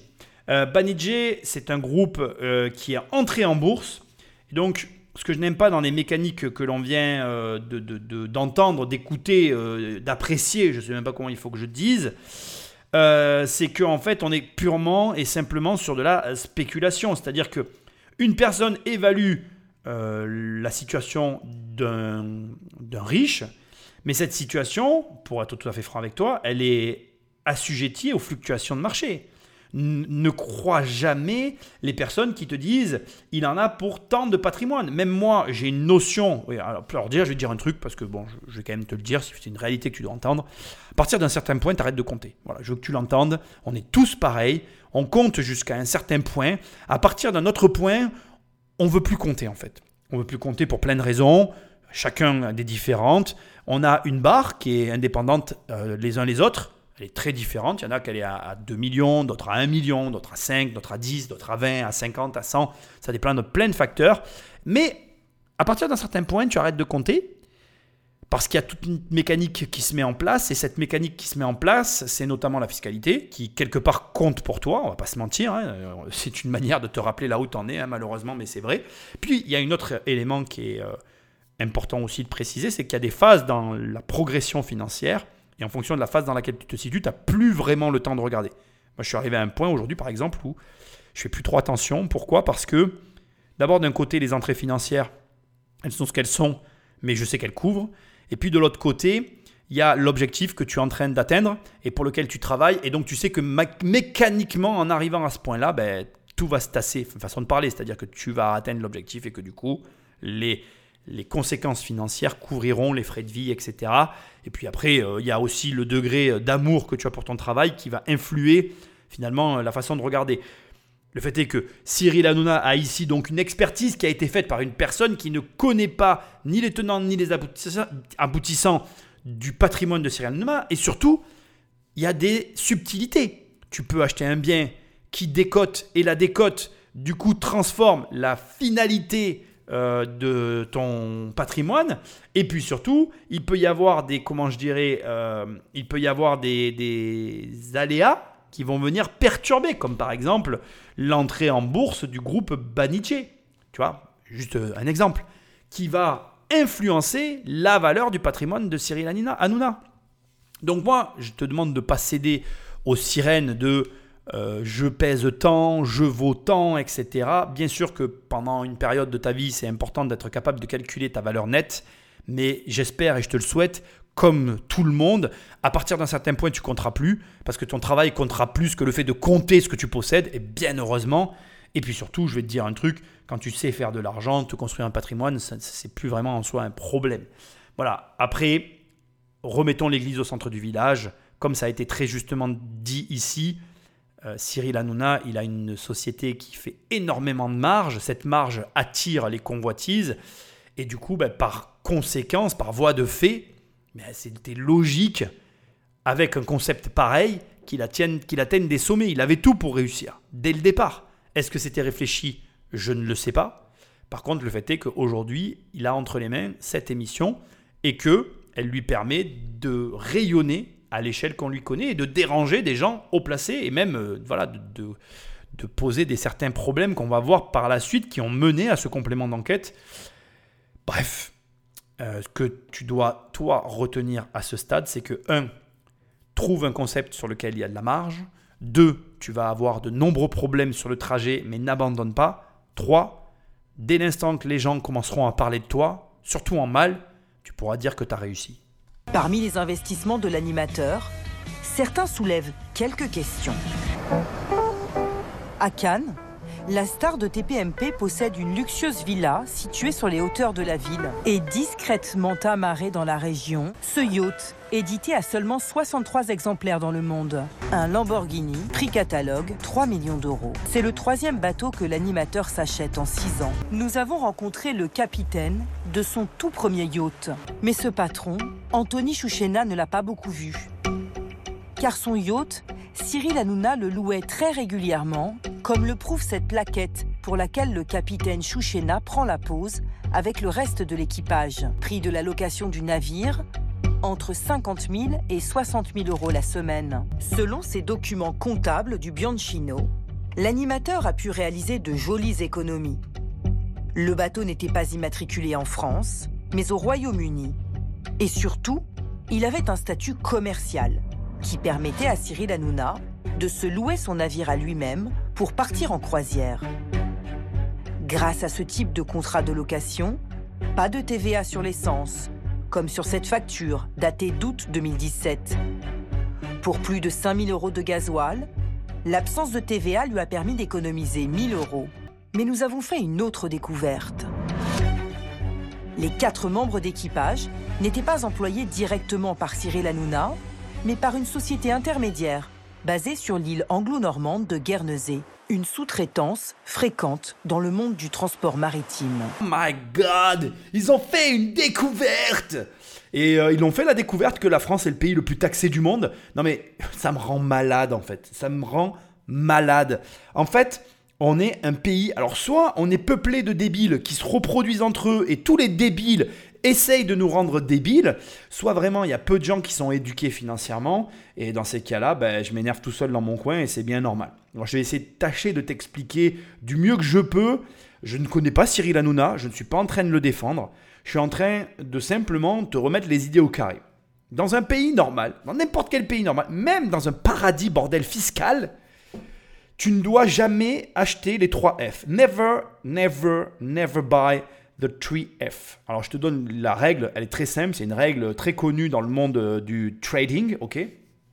Never buy whole thing to flying, floating and fucking. Donc ça veut dire qu'en gros, tu n'achètes jamais quelque chose qui vole, tu n'achètes jamais quelque chose qui flotte et tu ne dépenses jamais d'argent pour... Je vais pas te faire un dessin, je pense que tu as compris le dernier mot en anglais. C'est comme ça, c'est une règle. Ça veut dire que quand tu achètes un avion, bah, c'est un gouffre financier, tu perds de l'argent par la structure même de l'avion. Alors, je t'expliquais après, il y a des subtilités, mais tu vas comprendre. Deuxièmement, quand tu t'achètes un bateau, bah, tu ne l'achètes jamais parce que c'est un gouffre financier, tu vas perdre de l'argent.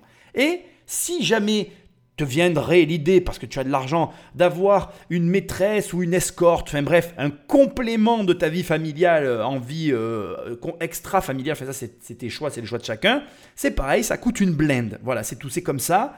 Donc t'évites, ou alors, bien, la phrase, la vraie phrase, rent it. Rent it. La vraie phrase, d'ailleurs, je vais te la donner parce qu'elle est là sous les yeux. If it flies, floats or fucks, rent it. Loue-le. Voilà. Donc euh, c'est vraiment voilà, c'est une vraie phrase euh, américaine et en fait en gros l'idée c'est ça. Donc, le principe c'est quoi? C'est qu'en fait tu veux avoir ce genre d'objet, tu dois forcément les rentabiliser, sinon si tu les rentabilises pas, bah, tu vas dans le mur. Et alors maintenant, si tu prends le même objet et que tu l'achètes dans le pays le plus fiscalisé du monde, mais en fait, je vais te le dire comme je le pense, hein, euh, mais partage cette émission à des gens, François, parce qu'on est des gros débiles en fait. On est vraiment des gros débiles dans ce pays. Parce qu'au lieu de se dire, mais là, il y a du fric à gagner parce que franchement, hein, tous les mecs qui gagnent du pognon, ils dépensent leur argent là-dedans en fait. C'est euh, vraiment c'est le piège à nigo financier quoi. Je veux dire, tu donnes de l'argent à un mec qui se croit intelligent, tu lui fais gagner allez 50 000 euros par mois, euh, tu peux être sûr que tu reviens un an après, le gars il s'est payé soit une lambeau, soit un bateau, soit un avion, soit les trois. Alors, sauf quand ils sont un peu conseillés, comme Cyril Hanouna, et là, il, va y avoir un montage financier derrière. Montage financier qui aura lieu de toute manière. France ou pas France, ça aura lieu. Parce que c'est le principe. Parce que dès que tu commences à être un petit peu euh, soit intelligent financièrement, soit avoir de l'argent, eh ben, tu vas optimiser ta fiscalité. Et c'est bien normal. À ce niveau-là, on paye tellement d'impôts qu'au lieu de se dire ben, je veux leur en prendre plus, tu devrais te dire comment le faire rester. Parce que c'est de ça dont il est question. Comment on les fait rester, ces gens-là? Et maintenant, je vais te poser une autre question. Comment on les fait venir? Parce qu'en fait, je vais te dire ce que je pense. On n'a pas assez de Cyril Hanouna en France. On n'a pas assez de millionnaires. On manque de milliardaires cruellement. Tu mets 10 Bernard Arnault en France, la France, elle a moins de problèmes. Mais tu vas voir, dans l'émission, ils sont allés chercher la personne qui va t'expliquer que non, non, non, c'est tout est leur faute.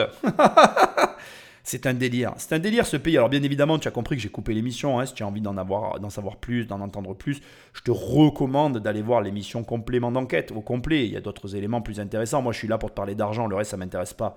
Leur blabla journalistique n'a aucun intérêt pour moi. Si tu veux, euh, alors en gros, dans ce que j'ai coupé, Cyril Hanouna a eu trois bateaux. Il a perdu de l'argent avec ses bateaux, comme la plupart des gens. Il a amorti simplement. Donc on fait de l'amortissement, on appelle ça. C'est-à-dire que je parle pas de l'amortissement comptable. C'est-à-dire que tu dépenses 3 millions, tu te dis, allez, je vais essayer d'en récupérer un ou deux. La dépense, de toute façon, tu vas la faire. Donc en gros, le principe dans ce genre d'opération financière du côté du riche, c'est de se dire, la dépense, je vais la faire. De toute façon, j'ai les moyens, je vais dépenser cet argent.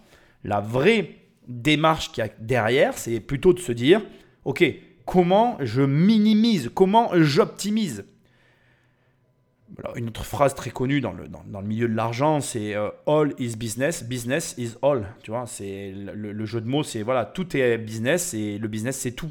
Donc c'est en gros comment je fais pour transformer cette dépense que j'ai de toute façon en un business qui va me permettre non pas d'amortir comptablement, mais de limiter ma dépense, de l'optimiser si tu préfères. Ça, c'est une mentalité que tu dois avoir. C'est une mentalité que tu dois acquérir. Elle doit faire partie de toi. Ça ne doit même pas être une question de se dire ah oui, il se fait chier. Non, non, c'est normal en fait. Plus tu vas avoir d'argent, plus tu vas avoir des gens, tu vas pouvoir payer pour s'occuper de tout le montage, de toute la mise en place, de toute la gestion, etc. Moins tu as d'argent, plus c'est toi qui t'en occupes. Mais dans les deux cas, c'est pas grave. D'abord parce que d'un côté tu apprends et de l'autre côté, de toute façon, une fois que ça, ça va atteindre une vitesse de croisière, sans mauvais jeu de mots par rapport à ce dont on est en train de parler, mais c'est comme ça, quand ton business parallèle va va atteindre une vitesse de croisière, de lui-même, il va s'étendre, se déployer, entre grandes guillemets. Donc voilà, tu vois où je veux en venir. Le concept, c'est ça. Et l'idée, c'est de se dire, ça fonctionne comme ça à l'argent. Et derrière, tout ce montage financier n'est que lié à la France. Parce que dans d'autres pays, il n'y a pas de problème avec ça. De toute façon, l'optimisation fiscale, ça a toujours existé. Les paradis fiscaux existent depuis des décennies. Et en fait, le principe, c'est de permettre d'abord le transit des flux. Dis-toi une chose, je vais te faire un parallèle, tu vas voir, qui est étrange, mais j'espère que tu vas comprendre ce que je veux te dire. La France, elle est tellement compliquée, d'accord? Elle est tellement compliquée dans sa manière de fonctionner que de toute façon, même si euh, tu avais envie d'être à fond dans le système français, aurais des problèmes. Je ne sais pas si tu comprends ce que je veux dire, mais tu aurais des problèmes de par la complexité du système. C'est-à-dire que tu veux commencer à aller à l'international, tu as un business qui commence à se déployer, tu vas te heurter à l'administration française et tu vas péter un câblon. C'est même pas une question d'impôt, je te le dis en toute transparence. C'est un problème de tout ce qu'on te demande pour faire un truc où dans tous les autres pays du monde, tu le fais et on te demande rien. Mais c'est vraiment ça en fait. Hein. C'est-à-dire que, je vais te donner un exemple tout bête, tu vas vouloir vendre, un truc à l'étranger, tu vas vouloir que ça se passe d'une certaine manière. Dans 95% des pays du monde, bah, bon voilà, fais-le, on te taxera, on va même te faire des facilités parce que l'argent va revenir dans le pays. Non, non, nous en France, il va y avoir des circulaires, des papiers à remplir, des explications à donner. Enfin bref, c'est un délire quoi. Et à la fin, tu te dis, mais attends, mais pourquoi je me fais chier? Pour qu'à l'arrivée, en plus, parce que c'est la cerise sur le gâteau, en fait, que les gens ne comprennent pas dans, cette, euh, dans, tout dans tout ce marasme français, c'est qu'en fait, la fiscalité, c'est la cerise sur le gâteau. C'est-à-dire que c'est même pas le problème principal. Je te jure, c'est vrai. La fiscalité, tu finis par te dire à la fin, quand tu as fait le bilan de tout, tu te dis, mais attends, alors un, je me fais chier, mais chier, parce que quand je compare à l'étranger ou, finalement dans d'autres pays, pour la même démarche, j'aurais, enfin pour le même résultat, j'aurais deux fois moins de démarches. Donc tu te dis déjà ça dans un premier temps. Mais en plus, à l'arrivée, je suis surtaxé. Bon, ben, les mecs, ils se barrent. Donc, faut pas s'étonner que les riches se barrent parce qu'ils en ont ras-le-bol de la lourdeur administrative d'un côté, des contraintes qui s'ajoutent par-dessus la lourdeur administrative. Et quand tu t'es chopé, donc les contraintes administratives, enfin euh, les contraintes, la lourdeur administrative et enfin la fiscalité qui est la cerise sur le gâteau, bon bah tu dis c'est bon, ça m'emmerde, je vais aller dans un endroit qui est plus simple. Et entre toute, enfin, toute transparence, je pense qu'on est exactement tous pareils. En vérité, tu prends qui que ce soit et tu le mets euh, dans des situations X et Y et tu, et tu, et tu, reprends la même personne et tu dis tiens regarde, je t'emmène dans tel pays et pour le même résultat, il y a deux fois moins de, de travail et de problèmes.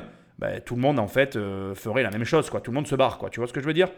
Donc voilà, pour moi, il euh, n'y a pas de débat. Le problème principal de la France, c'est bien évidemment euh, la lourdeur administrative et tout ce qu'il y a derrière. La plupart des gens ne veulent pas l'entendre et veulent pas le comprendre, mais c'est pourtant bien une réalité. Corinne Archambault est syndicaliste et défend les droits des marins. Elle connaît bien ce genre de situation et elle les dénonce depuis une vingtaine d'années. Nous lui avons montré les fiches de paye des membres de l'équipage du Bianchino que nous nous sommes procurés. Là, on a une fiche de paye où il y a zéro contribution sociale.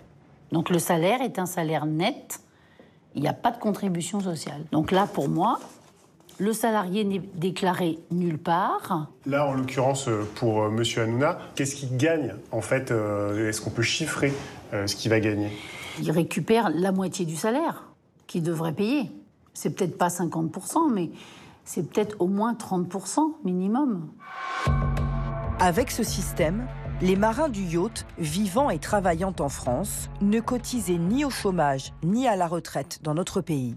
En fait, de ne pas contribuer aux contributions sociales dans le pays du marin, ça le coupe de tous ses droits vous appauvrissez les gens. À force de travailler dans ces conditions-là, les gens appauvrissent leurs droits dans leur pays et se retrouvent à la CMU, au RSA quand ils rentrent chez eux. Rien d'illégal, selon l'avocat de Cyril Hanouna. Ce système de portage salarial a été choisi pour des questions de simplification. Et selon lui, les marins disposaient même d'une assurance privée pour leur retraite. Faux, selon le capitaine Chouchena. Il nous a affirmé avoir demandé à être déclaré en France. Et selon lui, Cyril Hanouna aurait refusé. Un autre marin que nous avons contacté dit avoir essuyé le même refus. Il naviguait sur ce bateau de 31 mètres, acheté par Cyril Hanouna en 2018. Il vient d'attaquer la star de C8 au Prud'homme. La décision est prévue en janvier prochain. Ça me rend fou en fait. Ils font venir un syndicaliste, mais... Après, franchement, je, je défends pas euh, Cyril Hanouna, je m'en fous, mais c'est le, c'est la démarche, ce lavage de cerveau total. Mais c'est le pire des trucs. Il faut qu'il paye des charges. Tu donnes l'argent à l'État pour qu'après l'État te dise Ah ben non, euh, finalement, la retraite, tu l'auras euh, à 65 ans. Oh ben finalement, à 67 ans, j'ai changé d'avis. mais, mais en fait, putain, mais le délire, c'est qu'en fait, là, tu vois, c'est- pour ça que je fais ces émissions, en fait. En fait, c'est génial. Il devrait dire merci à Cyril Hanouna. Le gars, il a touché le salaire plein. C'est-à-dire que, moi, c'est ce que je rêverais, hein. Moi, je m'en fous, mais complet, hein, je te le dis. Mais alors, la Sécu, euh, le, tout ça, c'est c'est vraiment pas mon délire. C'est de la responsabilité de chacun. Et je t'explique comment ça se passe. C'est très simple. Quand tu pars à l'étranger, en fait, tu prends une assurance privée. Tu es couvert exactement de la même manière. Tout pareil, tout pareil, tout exactement pareil. Il n'y a pas de différence en fait. C'est comme tu avais une sécu, à part que on te donne l'argent de ta retraite et tu dois faire ta retraite. Tu dois être responsable. Bon, c'est vrai que la plupart des gens dans ce pays veulent pas être responsables. Ils veulent que s'occupe de rien et tu s'occupes de tout. Voilà, c'est ça qu'ils veulent en fait. C'est ce que veulent les Français. Mais ils ont raison, hein. peut-être que c'est moi qui ai tort. Mais en tout cas, moi je te le dis, euh, comme je le pense, moi aujourd'hui ma retraite elle est faite. Depuis mes 36 ans, elle est finie ma retraite. Depuis mes 36 ans, je travaille pour le plus, tu vois, pour euh, le plus de confort possible. Et, euh, et la plupart des Français, eux, ils peuvent pas parler comme ça. Donc la vérité, c'est que euh, ils ne veulent pas s'ouvrir vers l'extérieur. Ils sont fermés à ce mode opératoire qui existe dans tous les pays du monde. Je veux dire, la France, pour ça, c'est une, une parenthèse. Et la vérité, elle n'est pas belle, parce que si chacun se posait et faisait ses comptes de l'argent qu'il aurait pu récupérer pour sa retraite et de l'argent qu'il aurait disposé à sa retraite s'il avait joui de l'argent et qu'il l'avait investi, la vérité derrière tout ça, elle est affreuse. C'est-à-dire que la plupart des gens dans ce pays se font arnaquer ouvertement avec ce système, surtout sur la retraite. Après, sur la Sécu, c'est une longue discussion qu'on pourrait avoir, car effectivement, chaque cas est différent. La Sécu, elle est forcément au désavantage de la majorité, forcément à l'avantage de la minorité. Ce serait euh, voilà un débat et des comptes qu'on pourrait faire, mais qui, pareil, mettrait beaucoup de gens mal à l'aise.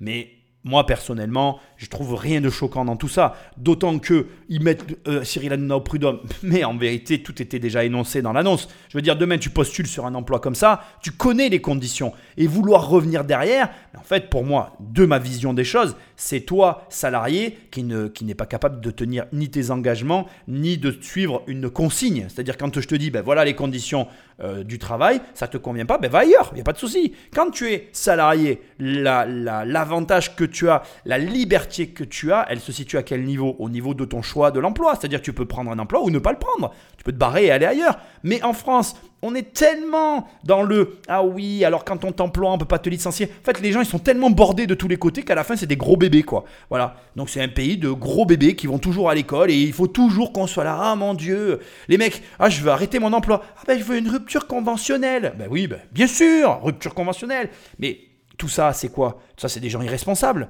qui ne gèrent pas leur argent, qui vivent au moins le mois. Mais, et après, ces mecs-là qui vont critiquer les riches. C'est franchement de l'hypocrisie, en fait. Et là, on est vraiment, pour moi, dans la totale hypocrisie. Alors oui, ce que je suis en train de te dire, il y en a qui vont être choqués. Ah, mais comment tu fais pour parler comme ça? Tu es un libéraliste Oui, je suis tout ce que tu veux. Moi, je suis responsable. Moi, je je viens pas pleurer quand il m'arrive quelque chose. C'est tout.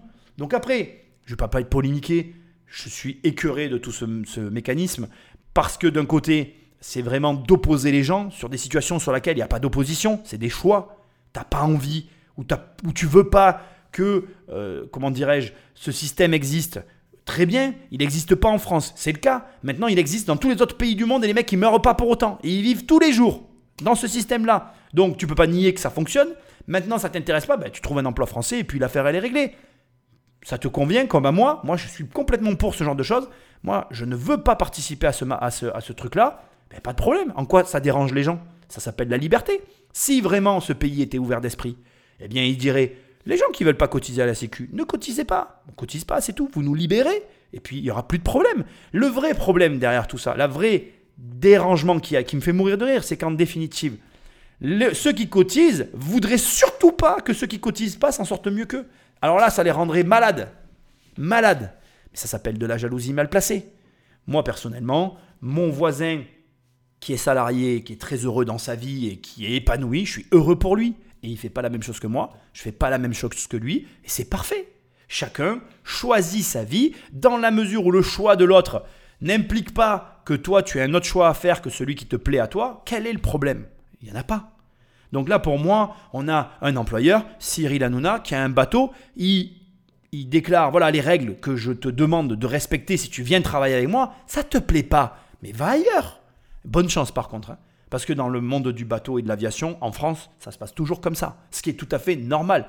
La vraie, la honte pour moi, mais c'est la honte pour moi. Je veux dire, et c'est ce que j'arrive pas à comprendre. C'est pourquoi la France ne met pas en place des systèmes pour essayer de permettre justement dans ces cas particuliers, qui sont des petits cas, de quand même conserver quelque chose. C'est-à-dire, bon, ben on exonère, puisque de toute façon ce que veulent les personnes qui ont ce type de- d'embarcation, qu'elles flottent ou qu'elles volent, Étant donné que de toute façon, ils ne veulent pas payer de charges, ben mets en place un système pour réduire les charges, mais capter un petit peu de valeur là-dessus, plutôt que de faire partir l'argent comme ça. C'est débile. Au lieu de nous amener une syndicaliste qui nous dit, mais ils devraient cotiser, mais de toute façon, ils cotiseront pas. Et même si tu les obligeais, ben, c'est ce qu'ils feront. Soit ils se barreront à la fin, soit carrément, ils en achèteront plus.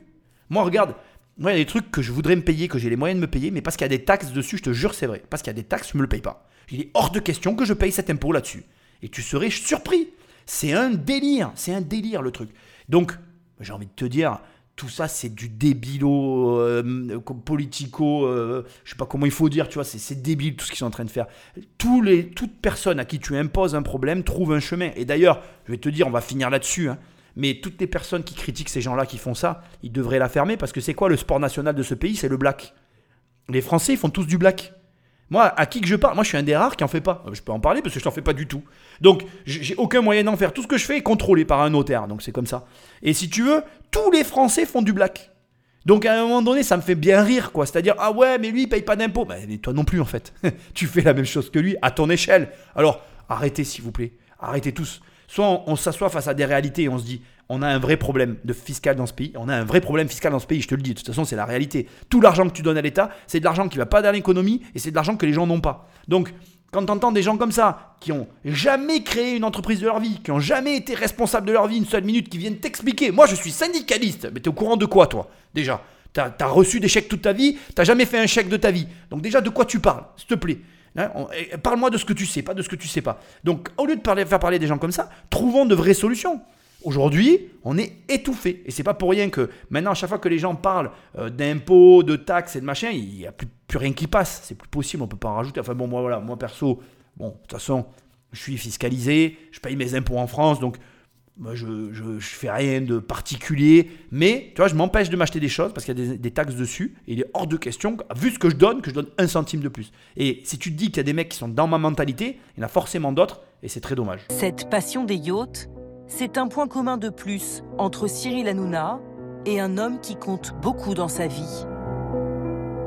Cet homme, c'est Vincent Bolloré, le propriétaire de C8. Cyril Hanouna nous l'a confié, il adore Vincent Bolloré. Il faut dire qu'il y a 8 ans, le milliardaire breton a fait un très gros chèque à sa société. À l'époque, la star de C8 est courtisée par M6. Pour le retenir, Vincent Bolloré lui propose 285 millions d'euros sur 5 ans pour produire 5 heures de programme par jour. Marché conclu, du jamais vu. Vincent Bolloré, il a dû se dire, euh, euh, ce, ce jeune garçon, il a, il a un avenir. Ce jeune garçon, c'est bien au-delà de, de ce qu'il fait aujourd'hui. 285 millions d'euros sur 5 ans, c'est énorme, non, pour produire une émission? Moi, je vois le résultat. Euh, et le résultat, il est là. Et donc, c'est un investissement qui, euh, qui en vaut la peine. Euh, on peut reprocher beaucoup de choses à Vincent Bolloré. On ne peut pas lui reprocher de dépenser euh, de l'argent de manière inconsidérée. Il fait toujours extrêmement attention et il est toujours extrêmement rigoureux. Et s'il a fait ce pari que certains ont considéré comme pari un peu fou sur Cyril Hanouna, personne physique, euh, d'abord il l'a gagné, premier point, et ensuite il a eu raison de le faire. Désormais, C8 ne peut plus se passer de Cyril Hanouna. Il rapporte gros. Nous nous sommes procuré des informations confidentielles sur lesquelles la chaîne ne communique pas. Un spot publicitaire de 30 secondes diffusé sur le créneau de TPMP se vend 7000 euros net. À titre de comparaison, pendant les émissions de William Lémergie, le prix est de 150 euros les 30 secondes, soit 46 fois moins. Selon nos calculs, en septembre dernier, les spots de pub autour de TPMP ont rapporté près de 7 millions d'euros à C8. C'est la moitié des recettes publicitaires de la chaîne. Dans ces conditions, c'est touche pas à la pépite Cyril Hanouna. Voilà toute une émission pour que, en fin de compte, on te dise la vraie vérité, c'est celle-là. C'est-à-dire que C8 propose des placements publicitaires à 150 euros les 30 secondes. Donc 150 euros les 30 secondes sur les- les programmes classiques.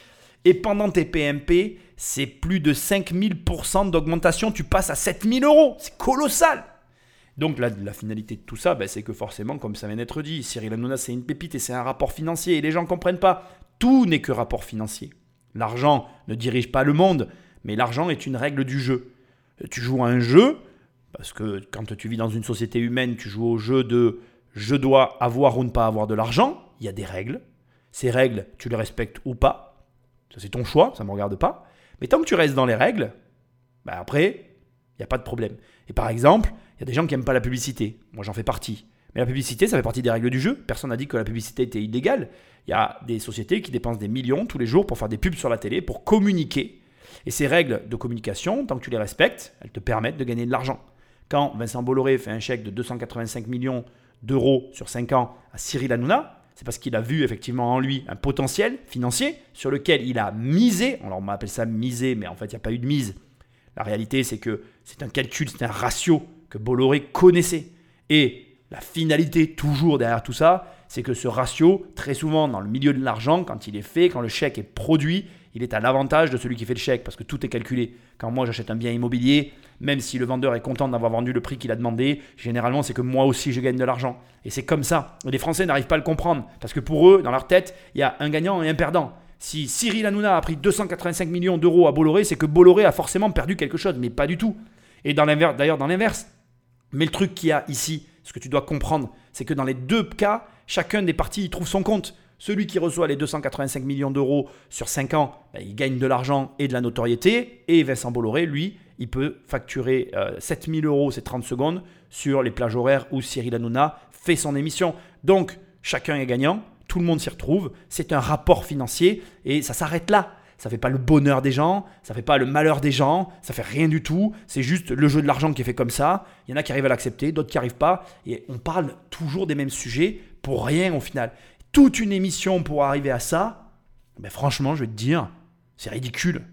C'est ridicule, tu le savais en fait. On le sait tous. Et comme je l'ai dit à un moment donné dans l'émission, si ça te plaît pas, eh ben arrête de regarder, fais comme moi, je regarde jamais en fait. Qu'est-ce que je fais là? Qu'est-ce que je suis en train de faire? Eh bien, Je capte de l'audience. Les mecs qui vont chercher des, commentaires, des réflexions sur Cyril Hanouna, ben, ils vont me découvrir. Et ben, en me découvrant, moi, je capte aussi un peu de valeur. C'est chacun, on fonctionne comme ça. On est d'accord, on n'est pas d'accord. On pourrait en parler des heures, on pourrait en parler des heures, mais c'est la vie, c'est comme ça. Et je fais rien d'illégal. Cyril Hanouna ne fait rien d'illégal, Versant Bolloré ne fait rien d'illégal, même pas dans les montages financiers, puisqu'il y a des études de droit pour permettre à des avocats de faire de l'optimisation fiscale. C'est le monde dans lequel tu vis. Ça te plaît pas? Je te le redis, va dans le Larzac, tu vas élever des chèvres, tu te prends une baraque sans électricité que tu construis avec des pierres sèches, tu la déclares pas sur le cadastre, tu seras pas vraiment dans l'illégalité. Et si un jour les impôts viennent, viennent te chercher, de toute façon tu diras regardez, j'ai que mes brebis et mon fromage, je peux te payer en fromage. Tu prends le fromage? Non, bon ben voilà, on en restera là, merci, salut. Et c'est tout. Je veux dire, faut arrêter. Euh, moi, ça me fait rire. Les gens, ils vivent dans la société moderne et puis ils critiquent l'argent. Mais vas-y, mais casse-toi, va dans une grotte et puis c'est terminé. Et du courage. C'est exactement un petit peu ce qu'on pourrait reprocher, moi je pense, à toutes ces critiques euh, et aussi ce qu'on pourrait reprocher à complément d'enquête. Ils viennent enquêter sur Cyril Hanouna. Alors certes, il y a le côté euh, vulgaire que j'ai découvert moi dans l'émission qui est décevant. Il y a le côté qui a été rapidement abordé, je trouve. T'invite à regarder l'émission parce que tu as vu, je l'ai coupé, recoupé, il manque les trois quarts des trucs. Donc regarde l'émission si tu as envie de la voir. Il y a le côté, euh, je fréquente un peu des, des personnes du milieu qui, là aussi, de mon point de vue, est un peu dérangeant. Bien évidemment, voilà, il y a, on va dire qu'il y a des trucs qui sont un peu dérangeants, mais est-ce que, vraiment, vraisemblablement, il a fait des choses illégales? Est-ce que, dans ce complément d'enquête, Cyril Hanouna, avec ses potes autour de la table, là, ils sont à l'intérêt un cadavre quelque part? Non. Pour moi, il n'y a rien de ce goût-là. Le seul élément intéressant, c'est la dernière partie. Et c'est là où moi je suis assez déçu du complément d'enquête. Jusque-là, il n'y a rien. La dernière partie, ils ont fait venir Booba. Je te le dis de suite, je vais faire une autre émission rien que sur ce sujet-là. Et c'est là où le bas blesse, c'est que Cyril Hanouna est impliqué dans l'affaire Magali Berda avec les influenceurs, les influx voleurs qu'a dénoncé Booba. Et là, il y a des victimes. Là, effectivement, il y avait un sujet. Mais toute l'émission ne tourne autour de rien qui nous intéresse. Bon, voilà, le mec est un petit peu exigeant. Ah, aucune surprise. Moi, je côtoie. euh, mais non, c'est pas vrai, je côtoie pas. Mais euh, par l'intermédiaire de personnes, j'ai accès à, des, à quelques personnalités euh, Voilà. Bref, j'ai rencontré un jour quelqu'un qui a travaillé avec des personnes qui gagnaient énormément d'argent, des milliardaires. Et euh, de ce que j'ai cru comprendre, ils sont tous un petit peu comme ça, c'est-à-dire ils sont tous exigeants, ils ont tous leur délire, etc. Donc rien de surprenant que dans les milieux de l'argent, il y ait cette, ce niveau d'exigence. On le sait tous, il n'y a rien de nouveau sous le soleil. Et dans toutes les missions qu'on vient d'entendre, moi j'étais assez déçu de, finalement ce qu'on nous, entre guillemets, révélé. Il n'y a pas eu de révélation euh, hallucinante, j'ai trouvé, euh, dans cette émission. Dernier point avant de conclure, parce que ça j'ai trouvé ça drôle, je veux quand même le, le préciser, donc écoute ça. font un, complément d'enquête sur Récemment, Cyril Hanouna a désigné une autre cible, notre magazine. Vous avez annoncé une nouvelle émission, Enquête de complément, qui sera pilotée par Jacques Cardoz. Ah Alors, euh, c'est quoi? C'est ironique ce titre? C'est une boutade? Non, non, c'est vrai. On est en train de, le préparer. On va faire enquête de complément. Donc vous allez demander à des journalistes d'enquêter sur les journalistes de complément d'enquête? Exactement. Voilà. Et comment euh, sur complément d'enquête. Donc on est en train de le faire. Et j'ai plein d'anciens de complément d'enquête qui m'ont déjà contacté sur les réseaux pour me dire euh, voilà, j'aimerais parler et j'aimerais témoigner. J'aimerais qu'on accueille notre Johnny Hallyday, ah. Jacques Cardoz, Et cette émission, elle a été confiée à Jacques Cardoz, l'ancien présentateur de complément d'enquête. Ces dernières semaines, il a contacté plusieurs personnes à France Télévisions. Et dans des échanges que nous avons pu consulter, notre ancien collègue garantit un anonymat total à ses témoins. Pour les protéger, pas de cagoule de policier cette fois, mais une voix trafiquée et une perruque sur la tête. mais moi, il me fait rire. C'est le seul passage que j'ai trouvé drôle et amusant. Après tout, c'est vrai, il a raison quand il dit ben nous aussi on va prendre des anciens, on va voir ce qu'ils ont à dire sur vous. Et en même temps, tu le sais très bien, ceux qui sont partis sont pas partis pour rien. Tu sais très bien que quand tu fais des choses, tous ceux qui font des choses, il y a des gens mécontents. Tous ceux qui proposent quelque chose. Moi, j'ai eu des locataires, je, me suis brouillé avec un pote, j'ai pas honte de le dire. Moi, j'ai fait une erreur à mes débuts dans l'investissement locatif. J'ai loué un appartement à un ami. Ça s'est fini comment? Ça s'est mal fini. Et il pourrait venir et dire Ah ben moi, j'ai été locataire chez Nicolas, et ben nanani et nanana. Mais bien sûr, mais il y a que ceux qui font rien qui se plantent pas. Et je, je l'assume complètement. J'ai des clients qui sont pas contents de mes services, et c'est normal, il n'y a pas de problème. Qu'est-ce que tu crois? On ne peut pas faire que des gens heureux. Plus tu vas toucher de monde, plus tu vas avoir une masse de gens mécontents. Il y a énormément de gens qui n'aiment pas tes PMP, et j'en fais partie, et je l'assume. Et en même temps, tu vois, je sais le reconnaître, j'adhère pas au personnage Cyril Hanouna, mais là, il m'a régalé. Je trouve ça génial. C'est le seul passage qui m'a fait rire et que j'ai trouvé intéressant. Je trouvais ça bien drôle. Et je trouve honnêtement que Complément d'enquête a eu du courage de le mettre dans son reportage. Ils auraient pu euh, ne rien mettre en avant. Je trouvais très malin d'ailleurs de faire ça parce que comme ça, ils préparent leur audience quelque part à avoir du négatif sur leur propre mission et ça a dû leur mettre la pression dans cette émission. Je suis même, je serais même pas surpris que certains éléments aient été retirés en essayant derrière de négocier en disant regarde, nous on n'a pas fait ça pour toi, etc. Essaye d'être sympa avec nous, tu vois. Et quelque part, si, on découvre un jour qu'il y a des ententes derrière tout ça, ça ne me surprendra pas. Bon, au final, tu sais ce qui va se passer. Je ferai une émission sur enquête de complément. Qui enquêtera sur complément d'enquête? Parce que ça va être drôle, ça va être amusant. Bon, je, m'attends aussi à ce que ça parle de rien au final, qu'on découvre rien. Mais enfin, peut-être que Cyril Hanouna sera moins sympa avec ses collègues, j'en sais rien, on verra. En tout cas, on va arrêter ici cette première partie d'émission. Sache que euh, les deux émissions sont complètement différentes, elles vont être abordées de deux manières différentes. Celle-ci, c'est donc, pour moi, ça s'arrête là, Cyril Hanouna. Il n'y a rien d'autre à ajouter. Et je prends euh, l'interview de Booba, qui est la fin de complément d'enquête, que je vais aussi énormément couper. Je vais m'intéresser qu'à certains passages. Je t'invite vraiment à regarder complément d'enquête. Moi, j'ai passé un bon moment. Voilà, je l'ai regardé comme un divertissement, comme TPMP. D'ailleurs, j'ai jamais considéré ça comme. D'ailleurs, je vais dire un truc. Je considère que les journalistes euh, ont le même profil que les hommes politiques. Aujourd'hui, ils ne font depuis de nombreuses années leur travail. Voilà, c'est d'ailleurs pour ça qu'il y a des, médias parallèles qui émergent comme YouTube, où on va retrouver des gens qui vont faire des travaux qui sont plus du journalisme que ce que les journalismes apprennent à faire à l'école. C'est hallucinant, mais c'est la réalité. Et pour moi, voilà, c'est vraiment euh, la situation dans laquelle on se trouve. Maintenant, pour moi, la télé, c'est du divertissement. C'est comme quand euh, euh, je regarde, je sais pas moi, un film, tu vois, je me divertis, je m'attends à rien. Et si c'est bien, ben, tant mieux. J'ai passé un bon moment en regardant ce complément d'enquête. Il a été énormément coupé. Je t'invite à aller le voir vraiment. Donc c'est France 2 hein, qui, fait cette émission. Tu peux le retrouver sur euh, tous les replays. C'est un complément d'enquête du 26-01 2023. Ah non, si je te dis des bêtises. C'est une émission qui est sortie pardon, en 2023, mais en euh, décembre ou novembre, fin novembre, début décembre, si tu cherches vraiment dans ces eaux-là. Et il y a des, beaucoup de passages d'émissions qui, qui datent de janvier 2023, etc. Enfin bon, bref, Voilà. Je te laisse euh, faire des recherches, je te laisse me laisser des étoiles et un commentaire là où tu écoutes cette émission. Tu peux aller sur immobiliercompagnie.com, il y a des formations, des coachings, des livres, tu cliques, tu cliques, tu reçois tout euh, dans ta boîte aux lettres pour les livres, dans ta boîte email pour les accès aux formations. Et on se voit euh, sur, comment dirais-je, Internet pour les coachings. Et je te remercie d'être présent. Je te dis à très bientôt dans une prochaine émission. Salut